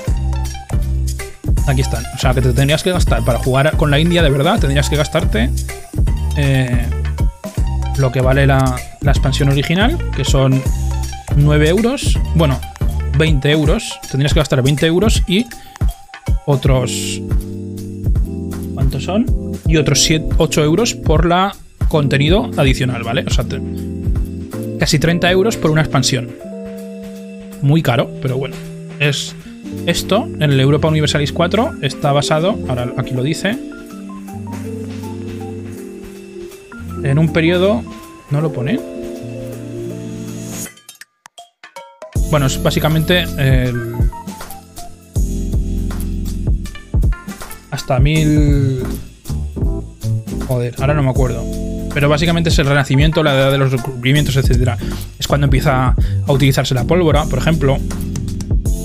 Hay escenarios, es un juego de gran estrategia, con lo cual es un juego muy complejo. Nosotros en el canal, ahora mismo estamos empezando el canal de Twitch, estamos empezando a jugarlo, estamos empezando con los tutoriales y ya nos estamos volviendo locos. Eh, como he dicho antes, si venís a Game Pass, ¿vale? En el Game Pass tenemos Europa Universalis 4 completo, ¿vale? No, no jugáis. Si tenéis el Game Pass como yo, yo estoy jugando ahora mismo. Aquí, aquí está instalado, estoy jugando aquí en el, en el, en el Game Pass porque tiene todas, todas, todas las expansiones, ¿vale? Pim, aquí está.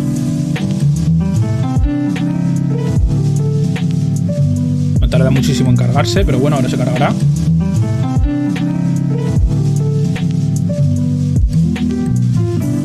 Obviamente aquí se compran. El juego va incluido un montón de. Juego base 4.49. valía eso? Aquí está a 9 euros, pero está a 9. bueno, está a 10 euros, pero suele valer 400, ¿eh? No sé, 440. Joder, que se me va la cabeza. Vale 40. Vale, hasta aquí eh, los periodos históricos. Ahora vamos a poner unos juegos entre comillas, ¿vale? Vamos otra vez a la página de los descuentos. Tenemos eh, dos juegos aparte, ¿vale? Tenemos eh, el juego eh, For the Glory, ¿vale? Que es una especie de juego aparte de, de Europa Universalis. Este, comprarlo porque os gusta tenerlo en la biblioteca. No creo que lo juguéis nunca. Y luego tenemos el Sengoku, ¿vale? Que este juego es bastante difícil de localizar, es bastante viejo, que es, una, es, una, es un Europe Universalis, pero en Japón. Obviamente en Japón también se puede, o sea, en Europe Universalis también se puede jugar con Japón, ¿vale? Pero aquí está como basado en en el siglo XVI, ¿vale? Una especie de Europa Universalis, pero de Japón solo. Está bastante bien. Tiene las mecánicas de Europa Universalis adaptadas a Japón. Si sabéis jugar a estos juegos de estrategia, eh, podéis comprarlo. Es muy barato, ¿vale? Eh, bueno, barato, vale 10, euros. Ahora lo tenéis por 3 euros, casi por 2 euros y medio. Merece la pena tenerlo.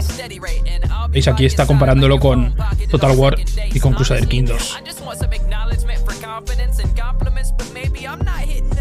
Bueno, más que un Europa Universalis, podría ser un Crusader Kings, pero ambientado en. en Japón, ¿vale? Estos son otros juegos que podéis tener en cuenta, pero que no son tan principales como los Crusader Kings y los Europa Universalis. Luego, tenemos la saga Victoria, ¿vale? Que aquí en Steam solo está la Victoria 2, ¿vale? Que está está ambientado a principios del siglo 19 hasta... O sea, perdona. Eh, sí, de principios de los, del siglo XXI... O sea, joder, de principios del siglo XIX a principios del siglo XX, ¿vale? Todo el tema de la, la colonización, etcétera, etcétera. este juego hay mucha gente que le gusta, incluidos eh, Royal Desert Fox, que sé que es un jugador o sea, un aficionado confeso de este juego. Las mecánicas son muy parecidas a Europa Universalis, ¿veis? La interfaz está de... Es muy clavada a la de Europa Universalis 3, es un juego bastante viejo. Si os gusta este periodo histórico, eh, comprar este juego. Hay un montón de DLCs, obviamente, porque es Paradox. Pero estas DLCs son muy baratas, ¿vale? Todas las DLCs de para, todas las DLCs a mitad de precio están por 22 euros, ¿vale? Por 23. Merece la pena comprarlo si te gusta este periodo histórico, ¿vale? Yo no soy muy fan, yo soy muy más fan de la guerra, o sea, de la, guerra, de la Edad Media, así que... Y este juego no lo tengo, pero estaría bien tenerlo. Luego, a la gente que le guste eh, la Edad Media, ¿vale? O sea, la Edad Media. La Segunda Guerra Mundial, tenéis la saga Hearts of Iron, ¿vale? Tenéis eh, Hearts of Iron 3 y Hearts of Iron 4, ¿vale? Y esto es lo mismo que os digo con el. Con el. Con los demás juegos, ¿vale? El 3 es bastante complicado, ¿vale? Tiene muchas DLCs, obviamente, tiene muchas DLCs. Y el 4 es más reciente, ¿vale? Si tenéis que empezar a jugar, yo os recomendaría, recomendaría el 4. Obviamente es un juego de, de, estrategia muy, muy completo, ¿vale? Si os fijáis, aquí ya los gráficos son un poco más... Bueno, son iguales. Son una especie de de cruce entre Europa Universalis 3 y 4, ¿vale? Aquí básicamente pues manejas eh, la Segunda Guerra Mundial. Bueno, esto es una DLC. Que tienes que necesitas es el 4 que está aquí. Vale, aquí está. Hearts of Iron 4. Tienes casi todas las. Casi todas las naciones que se puedan coger. Del mapa de tierra las puedes coger. Hay un montón de DLCs para variar. Eh, aquí las DLCs son 64, 65 euros. Eh, están casi todas más o menos rebajadas a la mitad. Sería unos casi 200 euros todas las DLCs. Perfecto. Esto sería... Mira, ahí está el cabrón de, Hitler. Eh, esto sería, si os gusta, la Segunda Guerra Mundial, ¿vale? Vamos otra vez a... Si os gusta la Segunda Guerra Mundial, os recomiendo que os compréis el Gears of Iron 4, ¿vale? Ahora vamos otra vez, porque hay otro juego, que es este de aquí, que es eh, Dark Software, ¿vale? Que es un juego independiente de la saga, ¿vale? Eh, que son modders, ¿vale? Fijaros, ¿eh? Modders del foro. Es una especie de. de. de. de Gears of Iron modificado, ¿vale? Tiene sus mecánicas propias, etcétera, etcétera, etcétera. Y si os gusta mucho el Gears of Iron, pues podéis jugar a este juego. Pero aquí ya os recomendaría que tuvieseis una experiencia muy grande jugando al Gears of, el of Iron 3 y al Gears of Iron 4, ¿vale? Y hasta aquí eh, todos los juegos históricos que tenéis de eh, Paradox, ¿vale? Ahora vamos a ver un poco por encima los... Bueno, también tenéis este... Este Division, es un RTS que no es de... Es, está editado por Paradox, pero es un juego es de otra compañía, ¿vale? Que este es como un RTS de la Segunda Guerra Mundial. Yo este no lo he jugado, así que no sé, no os puedo recomendar o no recomendarlo, ¿vale? Vamos a dejar que sepáis que tenéis aquí este juego de RTS, que es Real Time Strategy. También lo tenéis disponible si os gusta la Segunda Guerra Mundial. Eh, luego, juegos no, no históricos, ¿vale? Tenemos Planetfall, ¿vale? Ace of Wonders, Planetfall, que es eh, la saga Ace of Wonders, que está pasada a. Eh, ya me saldrá. A una ambientación futurística del espacio, ¿vale? Ice of Wonders es una especie como de, por así decirlo, de Civilization, ¿vale? La saga, si os gusta los juegos rollo Civilization, pues tenéis este juego, ¿vale? Que está bastante bien. Eh, vamos a ir hacia atrás, un segundo.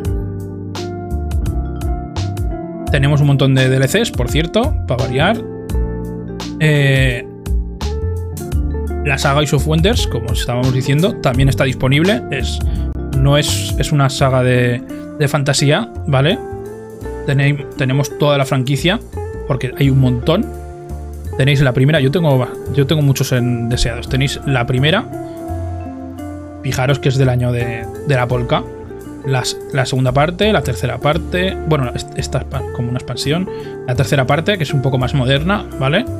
De la tercera parte, como es un poco más moderna, tenéis un montón de DLCs, y luego tenéis, pues lo que os he dicho, eh, este estilo de juego, pues tenéis, el, está ambientado en, el espacio, ¿vale?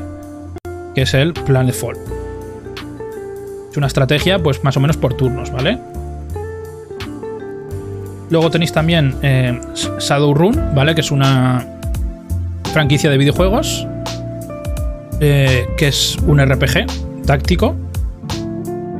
No, no está desarrollado por, por Paradox, ¿vale? Está editado por Paradox, ¿vale? Yo tengo un par. No sé por qué, creo que venían en algún. Vendrían en algún Humble Bundle. Son, pues eso, estrategias por turnos. Es una especie de, de futuro fantasioso un RPG, por así decirlo, también lo tenéis en descuento. Si os gustan el, juego de rol, no todos son no todos son de estrategia, ¿vale? Luego tenéis el Battletech, ¿vale? Que este sí que está parece que sí que está desarrollado, no, está editado por por Paradox, pero no está desarrollado por Paradox, parece ser que es un juego de mechas, un juego de estrategia es un juego táctico por turnos, ¿vale? Ah, tiene unos gráficos bastante buenos. Si os gusta el rollo de mechas y de estrategia por turnos, pues aquí tenéis eh, este juego. Obviamente. Bueno, este como. También tiene DLCs. Aunque no sea. De Paradox. O sea, aunque no sea desarrollado por Paradox, Paradox también tiene un montón de DLCs. No lo conozco, así que tampoco os lo puedo recomendar. Vamos hacia atrás. Y por último, creo que por último ya, tenemos un juego que sí que os puedo recomendar que se llama Stellaris, ¿vale? Bueno, por penúltimo, penúltimo, perdón. Penúltimo tenemos un juego que se llama Stellaris, que es una especie de... Es un juego de estrategia. A ver si lo encuentro. Un juego de estrategia eh, como el de estrategia profunda, ¿vale? Pero está. Pero está ambientado en el espacio, ¿vale?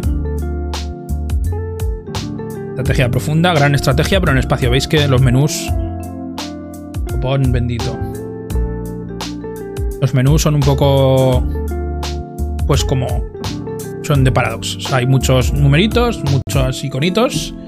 Eh, es un juego de estrategia de muchas horas, muchísimas, muchísimas horas, que está inspirado en el espacio, ¿vale? Eh, es un juegazo. Los lo voy a recomendar mil veces, ¿vale? Hay un montón de DLCs, obviamente. Eh, todas las DLCs 100 euros. Con descuento de la mitad, 100 euros. Si no compráis con el descuento, pues todas las DLCs os costarían casi 200 euros, ¿vale? Pues ya veis, aquí hay DLCs por especies, hay DLCs por, por expansiones, etcétera, etcétera, etcétera. Este está sin. Este está sin. Ya me saldrá. Sin descuento porque está recién sacado. Lo lanzaron el 17 de marzo de 2020, de este año, ¿vale? Aquí habla de que son federaciones ampliadas, no sé qué, no sé cuántos, no sé qué. Vale, entonces, eh, este juego, si os gusta la estrategia y os gusta el espacio, os lo recomiendo mil veces. Y luego, por último, aunque ya lo hemos mencionado antes, tenemos Empire of Sin, que es un juego eh, de rol por turnos, ¿vale? Estrategia por turnos, que está ambientado en la mafia, ¿vale? La mafia de Estados Unidos. Si os gusta ese rollo del padrino, etcétera, etcétera, pues tenéis este juego. Yo no lo he jugado, no me llama mucho la atención. Este juego está sin DLCs, ¿vale? Aprovechar que está sin DLCs. Eh, no tiene descuento, ¿vale? Vale, es que ni siquiera lo han lanzado, vale. Dentro del 1 de diciembre lo lanzan, puedes hacer la precompra. Eh, y aquí no sé si han hecho lo de. Lo de los packs. Bueno, hay una precompra con varios. Con varios grados de precompra. Y con esto ya estaría, más o menos, los juegos que hay de oferta en Paradox, ¿vale? Eh, Vamos a ver otra vez el Game Pass, ¿vale? Vamos a ver si podemos filtrar todos los juegos que hay de Paradox en Game Pass, que creo que solo están el Crusader Kings y el, y el Europa Universalis. Bueno, también está, tienes también el, el Imperator y tienes también el Stellaris. ¿Vale? Que el Imperator y el Stellaris igual lo probamos también en... Bueno, el Heroes of Iron también lo tienes, el 4 también se podría se podría ver. Seguramente yo jugaré al Stellaris o al Imperator, ¿vale? Imperator a mí no me gustó, Stellaris guay. De Stellaris, juegos así eh, como el Stellaris, eh, hay bastantes. Yo recomendaría, si os gusta el rollo... Bueno, luego también tenéis de, Roma, tenéis la saga Total War. Eh, también tenéis Stellaris hay uno que se llama Endless. Espérate, a ver si lo, puedo encontrar. Aquí uno Starter Pack.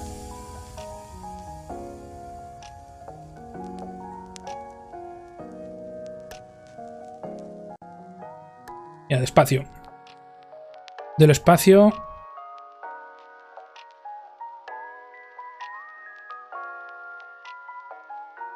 Ahora no habrá o qué. Eh, voy hacia atrás. Hay un juego que se llama Endless Space, que también está muy bien. 4K, a ver si en 4K está.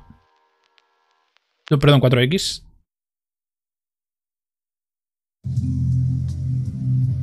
Mira, está el Rebellion, Sins of Solar Spain. O of Solar Spain. Eh.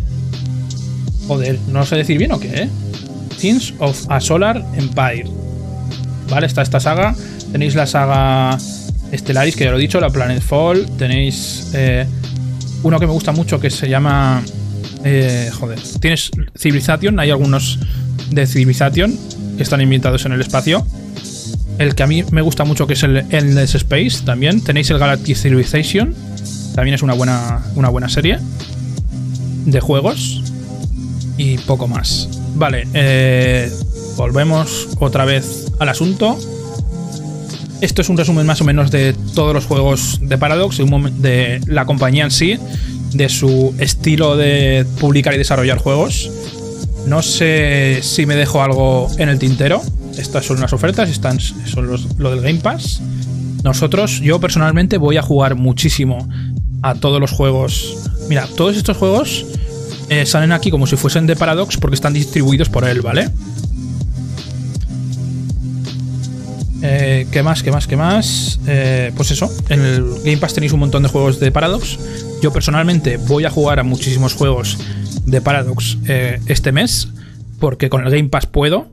Luego habéis visto que comprar un juego con todas las DLCs es un pastuzal y una inversión para el canal muy, muy, muy, muy, muy grande. Lo que sí que voy a hacer es que para mi cumpleaños me voy a comprar el Crusader Kings eh, con todas las con todas las DLCs, el pre-order este, porque es un capricho mío, más que nada. Porque yo creo que a largo plazo siempre estará mejor comprarlo, eh, precomprarlo porque será más barato. Y poca cosa más. Eh, no sé si tenéis alguna duda, si os gusta algún juego en especial, si queréis hablar un poco de algún juego de Paradox, o si me he dejado alguna cosa de comentar de la compañía. Insisto que no quería hablar de la historia en profundidad.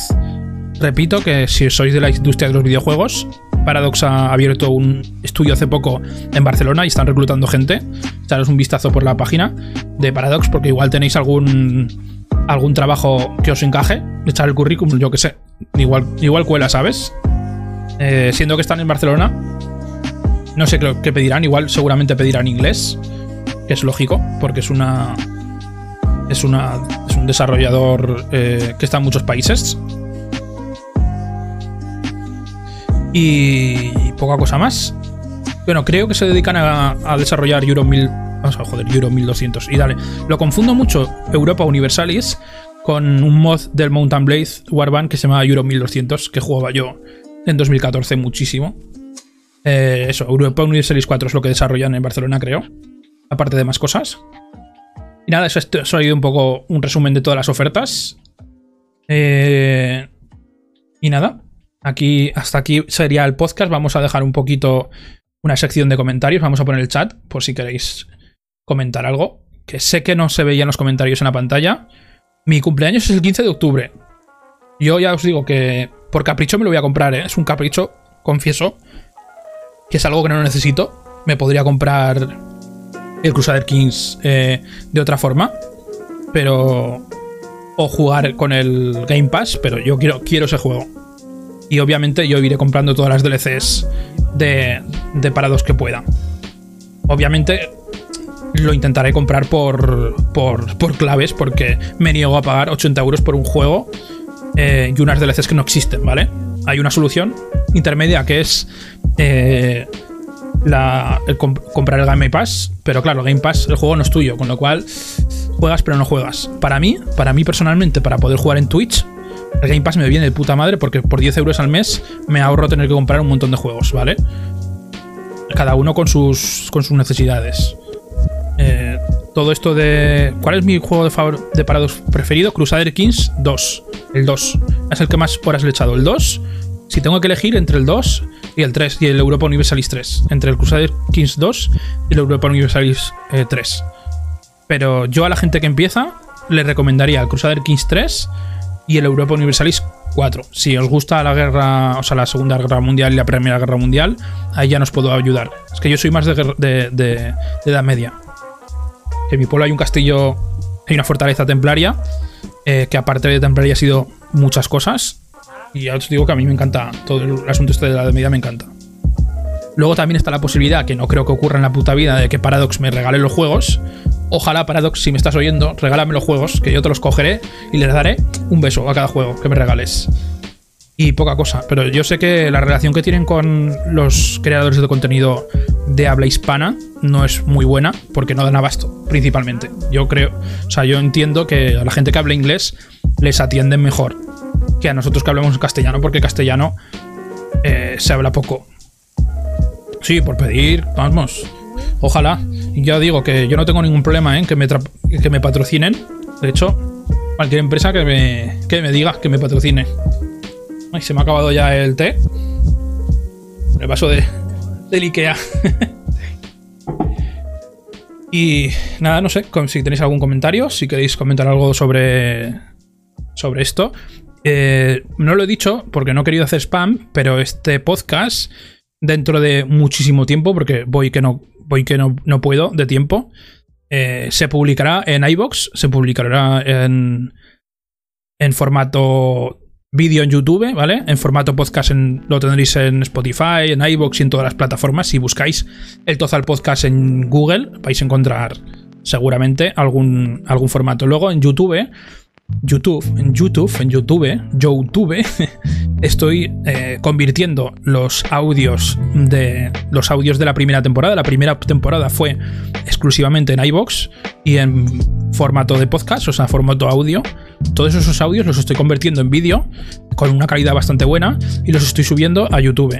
Sí, eh, tengo pendiente un podcast de productividad eh, en el que vamos a hablar del Bullet Journal, ¿vale?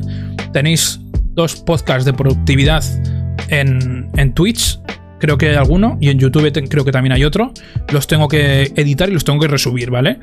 Pero eh, dentro de poco hablaremos, haremos un podcast donde hablaré de el bullet journal, de cómo hacer un bullet journal y de cómo llevarlo y cómo lo llevo yo personalmente, ¿vale? Eh, que es una herramienta de, productividad muy buena. Básicamente es como una agenda, pero en papel. Es un poco analógico. Eh, tiene sus, sus puntos buenos y sus puntos malos. Eh, ya di una charla de productividad, ¿vale? Dimos una charla de productividad eh, de conceptos así eh, simples, que, triunfó bastante. Luego hicimos una charla de productividad cogiendo un personaje ficticio con una cara ficticia generada por una inteligencia artificial y cogemos su vida y la organizamos, ¿vale? Toda esa organización que hicimos en ese capítulo se va a meter con un embudo a presión dentro del, dentro del Bullet Journal, ¿vale? Yo, Bullet Journal, me gusta mucho usarlo, lo llevo muchos años usándolos. Yo tengo mi propio sistema, mezclo varios sistemas de organización, como puede ser el Bullet Journal, el GTD, lo de los siete hábitos de la gente altamente efectiva, o sea, y también tengo cosas de mi cosecha, porque a mí no me gusta estar todo el día escribiendo con, con caligrafías y con pegatinitas y tal, yo soy muy minimalista y muy directo muy funcionalista. Así que nada, eso es el futuro del podcast. Eh, subir los episodios a YouTube, intentar llegar, eh, estar, alineado YouTube con, con, Twitch. Todos los episodios que haga los subiré en Twitch. Tengo pendiente una, una, entrevista a un chico eh, que si, no sé si va a oír este podcast, pero que sepa que, no, que no he muerto. Simplemente es que el hecho de coger todos los episodios, montarlos con un vídeo, que por cierto es un software libre, ¿vale? No, estoy utilizando ningún programa como es el Adobe. Eh, ¿Cómo se llama? El Adobe Premiere, ni estoy utilizando Sony Vegas, estoy utilizando un programa de, software libre que es un poco limitadito, pero que me permite tener eh, los vídeos en 1080. La calidad del audio de los podcasts que yo suba a YouTube va a ser superior al audio del directo, ¿vale? porque yo voy a aplicar una serie de filtros y correcciones al audio que en directo no se pueden aplicar, o por lo menos yo no sé, ¿vale? Obviamente todas las calidades se pueden mejorar. Yo ahora mismo estoy usando un micro profesional, tanto en los directores del stream como los directos del podcast, que la calidad del sonido es bastante buena, ¿vale? OpenShot, correcto, ese estoy usando. Eh, de hecho, creo que lo tenía por aquí abierto una foto. A ver si me encuentro. Bueno, eso, básicamente estoy utilizando el OpenShot para pasarlo a, a formato vídeo en 1080p, que es algo que casi últimamente es obligatorio. Hay que, tengo que aplicar unos filtros. Bueno, os lo voy a enseñar si queréis. Vamos a verlo.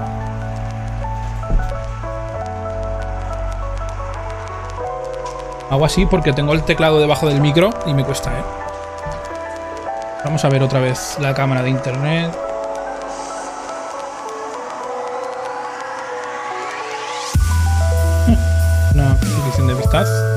Vale. Obviamente el trato que hago a los podcasts no, es coger el audio y ya está. O sea, hay una edición, si os fijáis. Voy a quitar el audio para que no se me escuche dos veces. O sea, hay una edición aquí con un con una imagen visual que está creada por un por una artista, por una ilustradora. Eh, y tenemos aquí una serie de edición, ¿veis? A cada vez que hablo tienes todo aquí cosillas. Que no es, no, Lo tengo el proceso más o menos automatizado, pero, pero cuesta. Y ahora que me he cambiado de ordenador tengo que reinstalarlo todo. Todo esto son plantillas que hay que hacerlas con, con programas de diseño y tal. Y básicamente, pues esto es un trabajo bastante, bastante gordo. Ahora, básicamente, si venimos al canal, tenemos colgados. Eh, 13 mm, mm, episodios, ¿vale? Que contando el 00 son 14 episodios. Vamos a estrenar hoy a las 11.1. No, mañana a las 11 de la mañana se estrena uno. Pasado se estrenará otro. Tengo una cola de episodios iré publicándolos, ¿vale?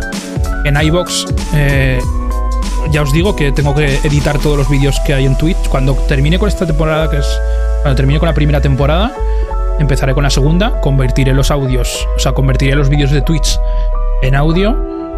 Perdón, los vídeos de Twitch los editaré para que sean más profesionales, tanto separaré el audio, el audio de los vídeos de Twitch se editará, ese audio editado se utilizará para, para el formato de podcast de toda la vida en iBox, Spotify, etcétera, etcétera, y se pegará con el vídeo y se subirá a YouTube, ¿vale? Pero es que aquí hay un montón de trabajo que te cagas.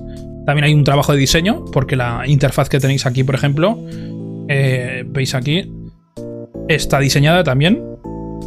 Estamos, estamos, estamos también trabajando en, en el diseño del canal de Twitch, porque hay que hacer una serie de iconos para los suscriptores.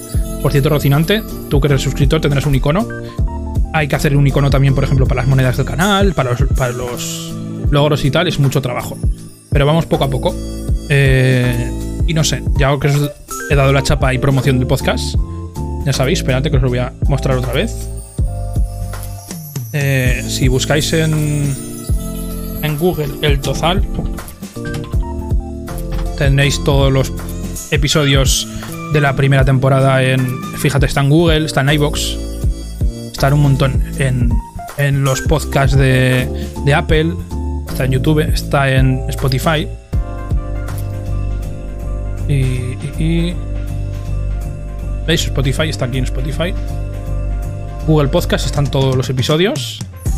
También tenemos eh, de la segunda temporada tenemos un par, ¿vale? Aquí están todos. ¿Ves? De la segunda temporada tenemos la introducción y una entrevista que hice. Tenemos todos los episodios. Todas las temporadas. Esto es lo que estoy procesando para, para ponerlo en vídeo y subirlo a, a YouTube. También, obviamente, pues esto tiene una imagen que también hay que diseñar. Aquí lo tenéis también en podcast de Apple, por si tenéis, si sois consumidores de productos Apple. También lo podéis encontrar aquí, lo podéis encontrar también en Spotify. ¿Vale? Cada vez que publico una. En Anchor también, cada vez que publico un, episodio se publican casi todas las plataformas de podcast. Y nada, poca cosa más. Tenemos también, ya sabéis que tenemos un Discord de la comunidad. En, si dais a exclamación Discord, tenéis el Discord de la comunidad por si queréis hablar y tal. También en ese Discord también se incluye todo lo que está relacionado con el podcast y poca cosa más. Lo que suelo hacer yo son entrevistas, pero ahora con el coronavirus, eh, con todos estos cambios que he hecho de imagen y de diseño, que es mucho trabajo, no he podido hacer casi ninguna entrevista. Tengo varias entrevistas medio, medio, medio palabradas, pero ya se irán viendo. Eh, y no sé. Estás hasta en la sopa, sí, ese es el objetivo. Instagram también estamos, por cierto. Y no sé, solo me falta tener una, cuenta en TikTok, ¿vale? Pero bueno, ojalá. En TikTok y, estar en alguna radio. Mira, voy a dejar este, esta pantalla, ¿vale? Porque veis que me, da la luz, la, luz blanca. Vamos a poner el chat por si queréis comentar algo una putada porque cada vez que cambio de, escena, el chat se pierde, tíos. Una putada que no se pueda mantener. O igual sí se puede, y no sé. Eh, dejamos esto aquí. Por cierto, eh, os voy a pasar el link, ¿vale? De la. De la música, por si la queréis usar vosotros en vuestros canales. Sé que hay mucha gente que sois creadores de contenido. ¿Vale? Os lo paso. Esta compañía, este canal también tiene listas de música clásica. Por ejemplo. Te la voy a pasar. Ahí lo tenéis. Los que estáis viendo el, bueno, oyendo el podcast en, en audio, lo tendréis en las notas del podcast, porque todos los podcasts tienen unas notitas, eh, que es un enlace a un blog, porque también tenemos un blog del podcast. Tenemos que tenemos de todo. Twitter también tenemos. Por cierto, seguirnos en Twitter, que es por donde más activos estamos. Y creo que ya sé. Ya no sé qué más decir. Nos tenéis en YouTube. Le podéis dar lo típico de like, me gusta. Like, me gusta, que es lo mismo. Me gusta eh, suscribirse y darle la campanita. Por cierto, sí tenía por aquí una campanita yo para hacer el moñas. ¿Dónde la he dejado? Aquí, fijaros. Una campanita que se vuelven los gatos locos.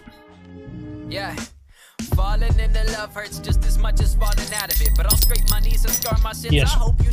Y poca cosa más. Vamos a dejar el directo. Esta noche seguramente jugaremos a, otro, a un videojuego. Estoy intentando decidir si jugar al Europa Universalis 4 o jugar a el Carrión y terminar el Carrión, ¿vale? Que el Carrión es el juego este que jugábamos con la masa esta que parecía un espagueti. Eh, sí, la campanita, la campanita de los gatos. Le, vuelve loquísimos a los gatos la campanita esta. Y poca cosa más. Espero vuestros comentarios. Ya eh, con lo que digáis, pues ya cerraremos el stream, que ya son casi dos horas hablando de Paradox, de los juegos. Y yo además necesito un descanso porque se me va a ir la voz a tomar por saco. Esta, esta track no me gusta, voy a cambiar de, de track.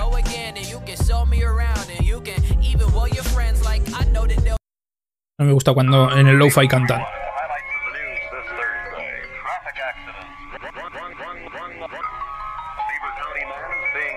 Vale, pues lo dicho, eh, me despido ya. Gracias por pasaros. Y... Sí, sí, lo que he dicho. Eh, estoy mirando que no sé si voy a hacer Europa Universalis 4 o seguiré con Carrión. Depende de lo cansado que esté. Eh, jugaré a una cosa u otra. También estoy un poco tocado. Esta mañana estaba con un resfriado enorme. Ahora casi ni me he tenido que, que sonar a los mocos, pero bueno. Y nada, poca cosa más. Eh, lo dicho, gracias por pasaros por el directo. Y nos vemos en los siguientes episodios tanto del podcast como de los gameplays habituales del canal. Y nada, muchas gracias y hasta luego. Bueno, esperaros, vamos a hacer una raid, ¿vale? No sé si queréis ver algún juego. Vamos a poner una raid a Crusader Kings 3, ¿vale? A ver si hay alguien que esté jugando Crusader Kings 3. Y hacemos raid. Cerramos haciendo la raid y así siempre conocemos nuevas personas.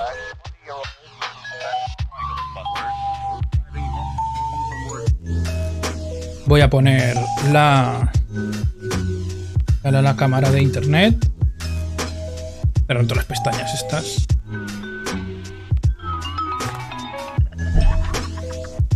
Y ya cerraremos el directo. Siempre me gusta cerrar el directo con, una raid. Vale. Una del Kings 3, a ver quién hay en español. Pues tienen todos un... Mira, vamos a jugar... Vamos a ver este señor, que tiene buena pinta. Lo que tiene aquí montado. Mira, Calimocho. Calimocho M. Me encanta el nombre. Vamos a hacer una raid y ya cerraremos el directo. A ver, una raid, iniciar raid. Voy a quitar la musiquita de, de lo-fi. Vale.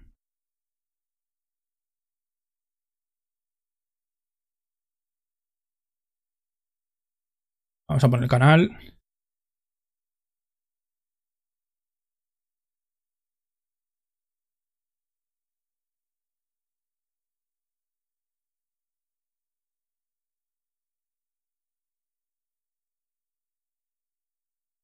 Iniciamos la raíz, a ver qué tal. Y ya cuando esté unos, unos segunditos con la raíz, nos, nos cerramos el directo y nos vamos, ¿vale? Pues que está muy guapo el icono que tiene, ¿eh?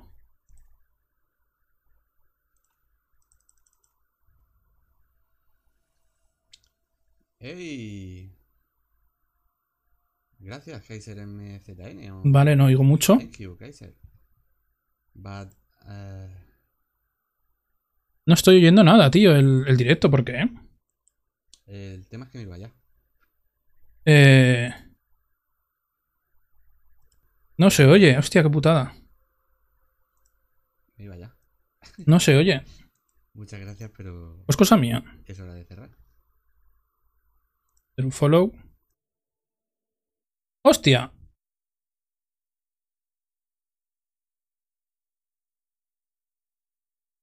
Vale, pues.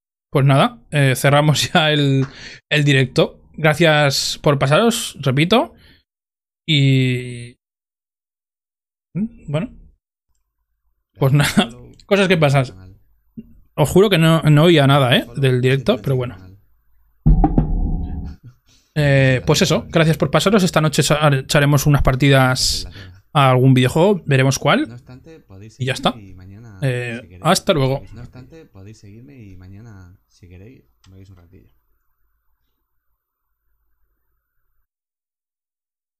Bienvenidos a la sección de spam. Este podcast pertenece a la red de sospechosos habituales. Puedes encontrar todos los podcasts de la red, incluido este, en las principales plataformas de podcast. Y puedes suscribirte a su feed RSS en feedpress.me barra sospechosos habituales. Acuérdate de que puedes encontrarnos en las plataformas de podcast. Anchor FM, Spotify, Apple Podcast, Google Podcast, Spreaker, Overcast, Pocketcast o Radio Public, entre otros. Avísame si no nos encuentras en tu plataforma de podcast favorita. Realizamos directos y estrenos de episodios tanto en Twitch como en YouTube en el canal de Kaiser MZN. Puedes localizar la comunidad de oyentes del podcast en Telegram, en nuestro grupo y en nuestro canal. En el canal serás el primero en enterarte de todas las novedades y en el grupo en hablar con el resto de oyentes. Además, contamos con una comunidad de Discord, tanto de sospechosos habituales como de este podcast, el Tozal Podcast. Tienes los enlaces en las notas del podcast. Las notas del podcast te dirigirán a un post del blog del podcast. Léelas atentamente porque contienen toda la información y referencias que mencionamos en todos los episodios. Puedes dejarnos comentarios de audio en Anchor FM si quieres contactar con nosotros. También nos puedes encontrar en Twitter y en Instagram como arroba el tozal. Gracias por subir al tozal con nosotros. Nos escuchamos en los siguientes episodios.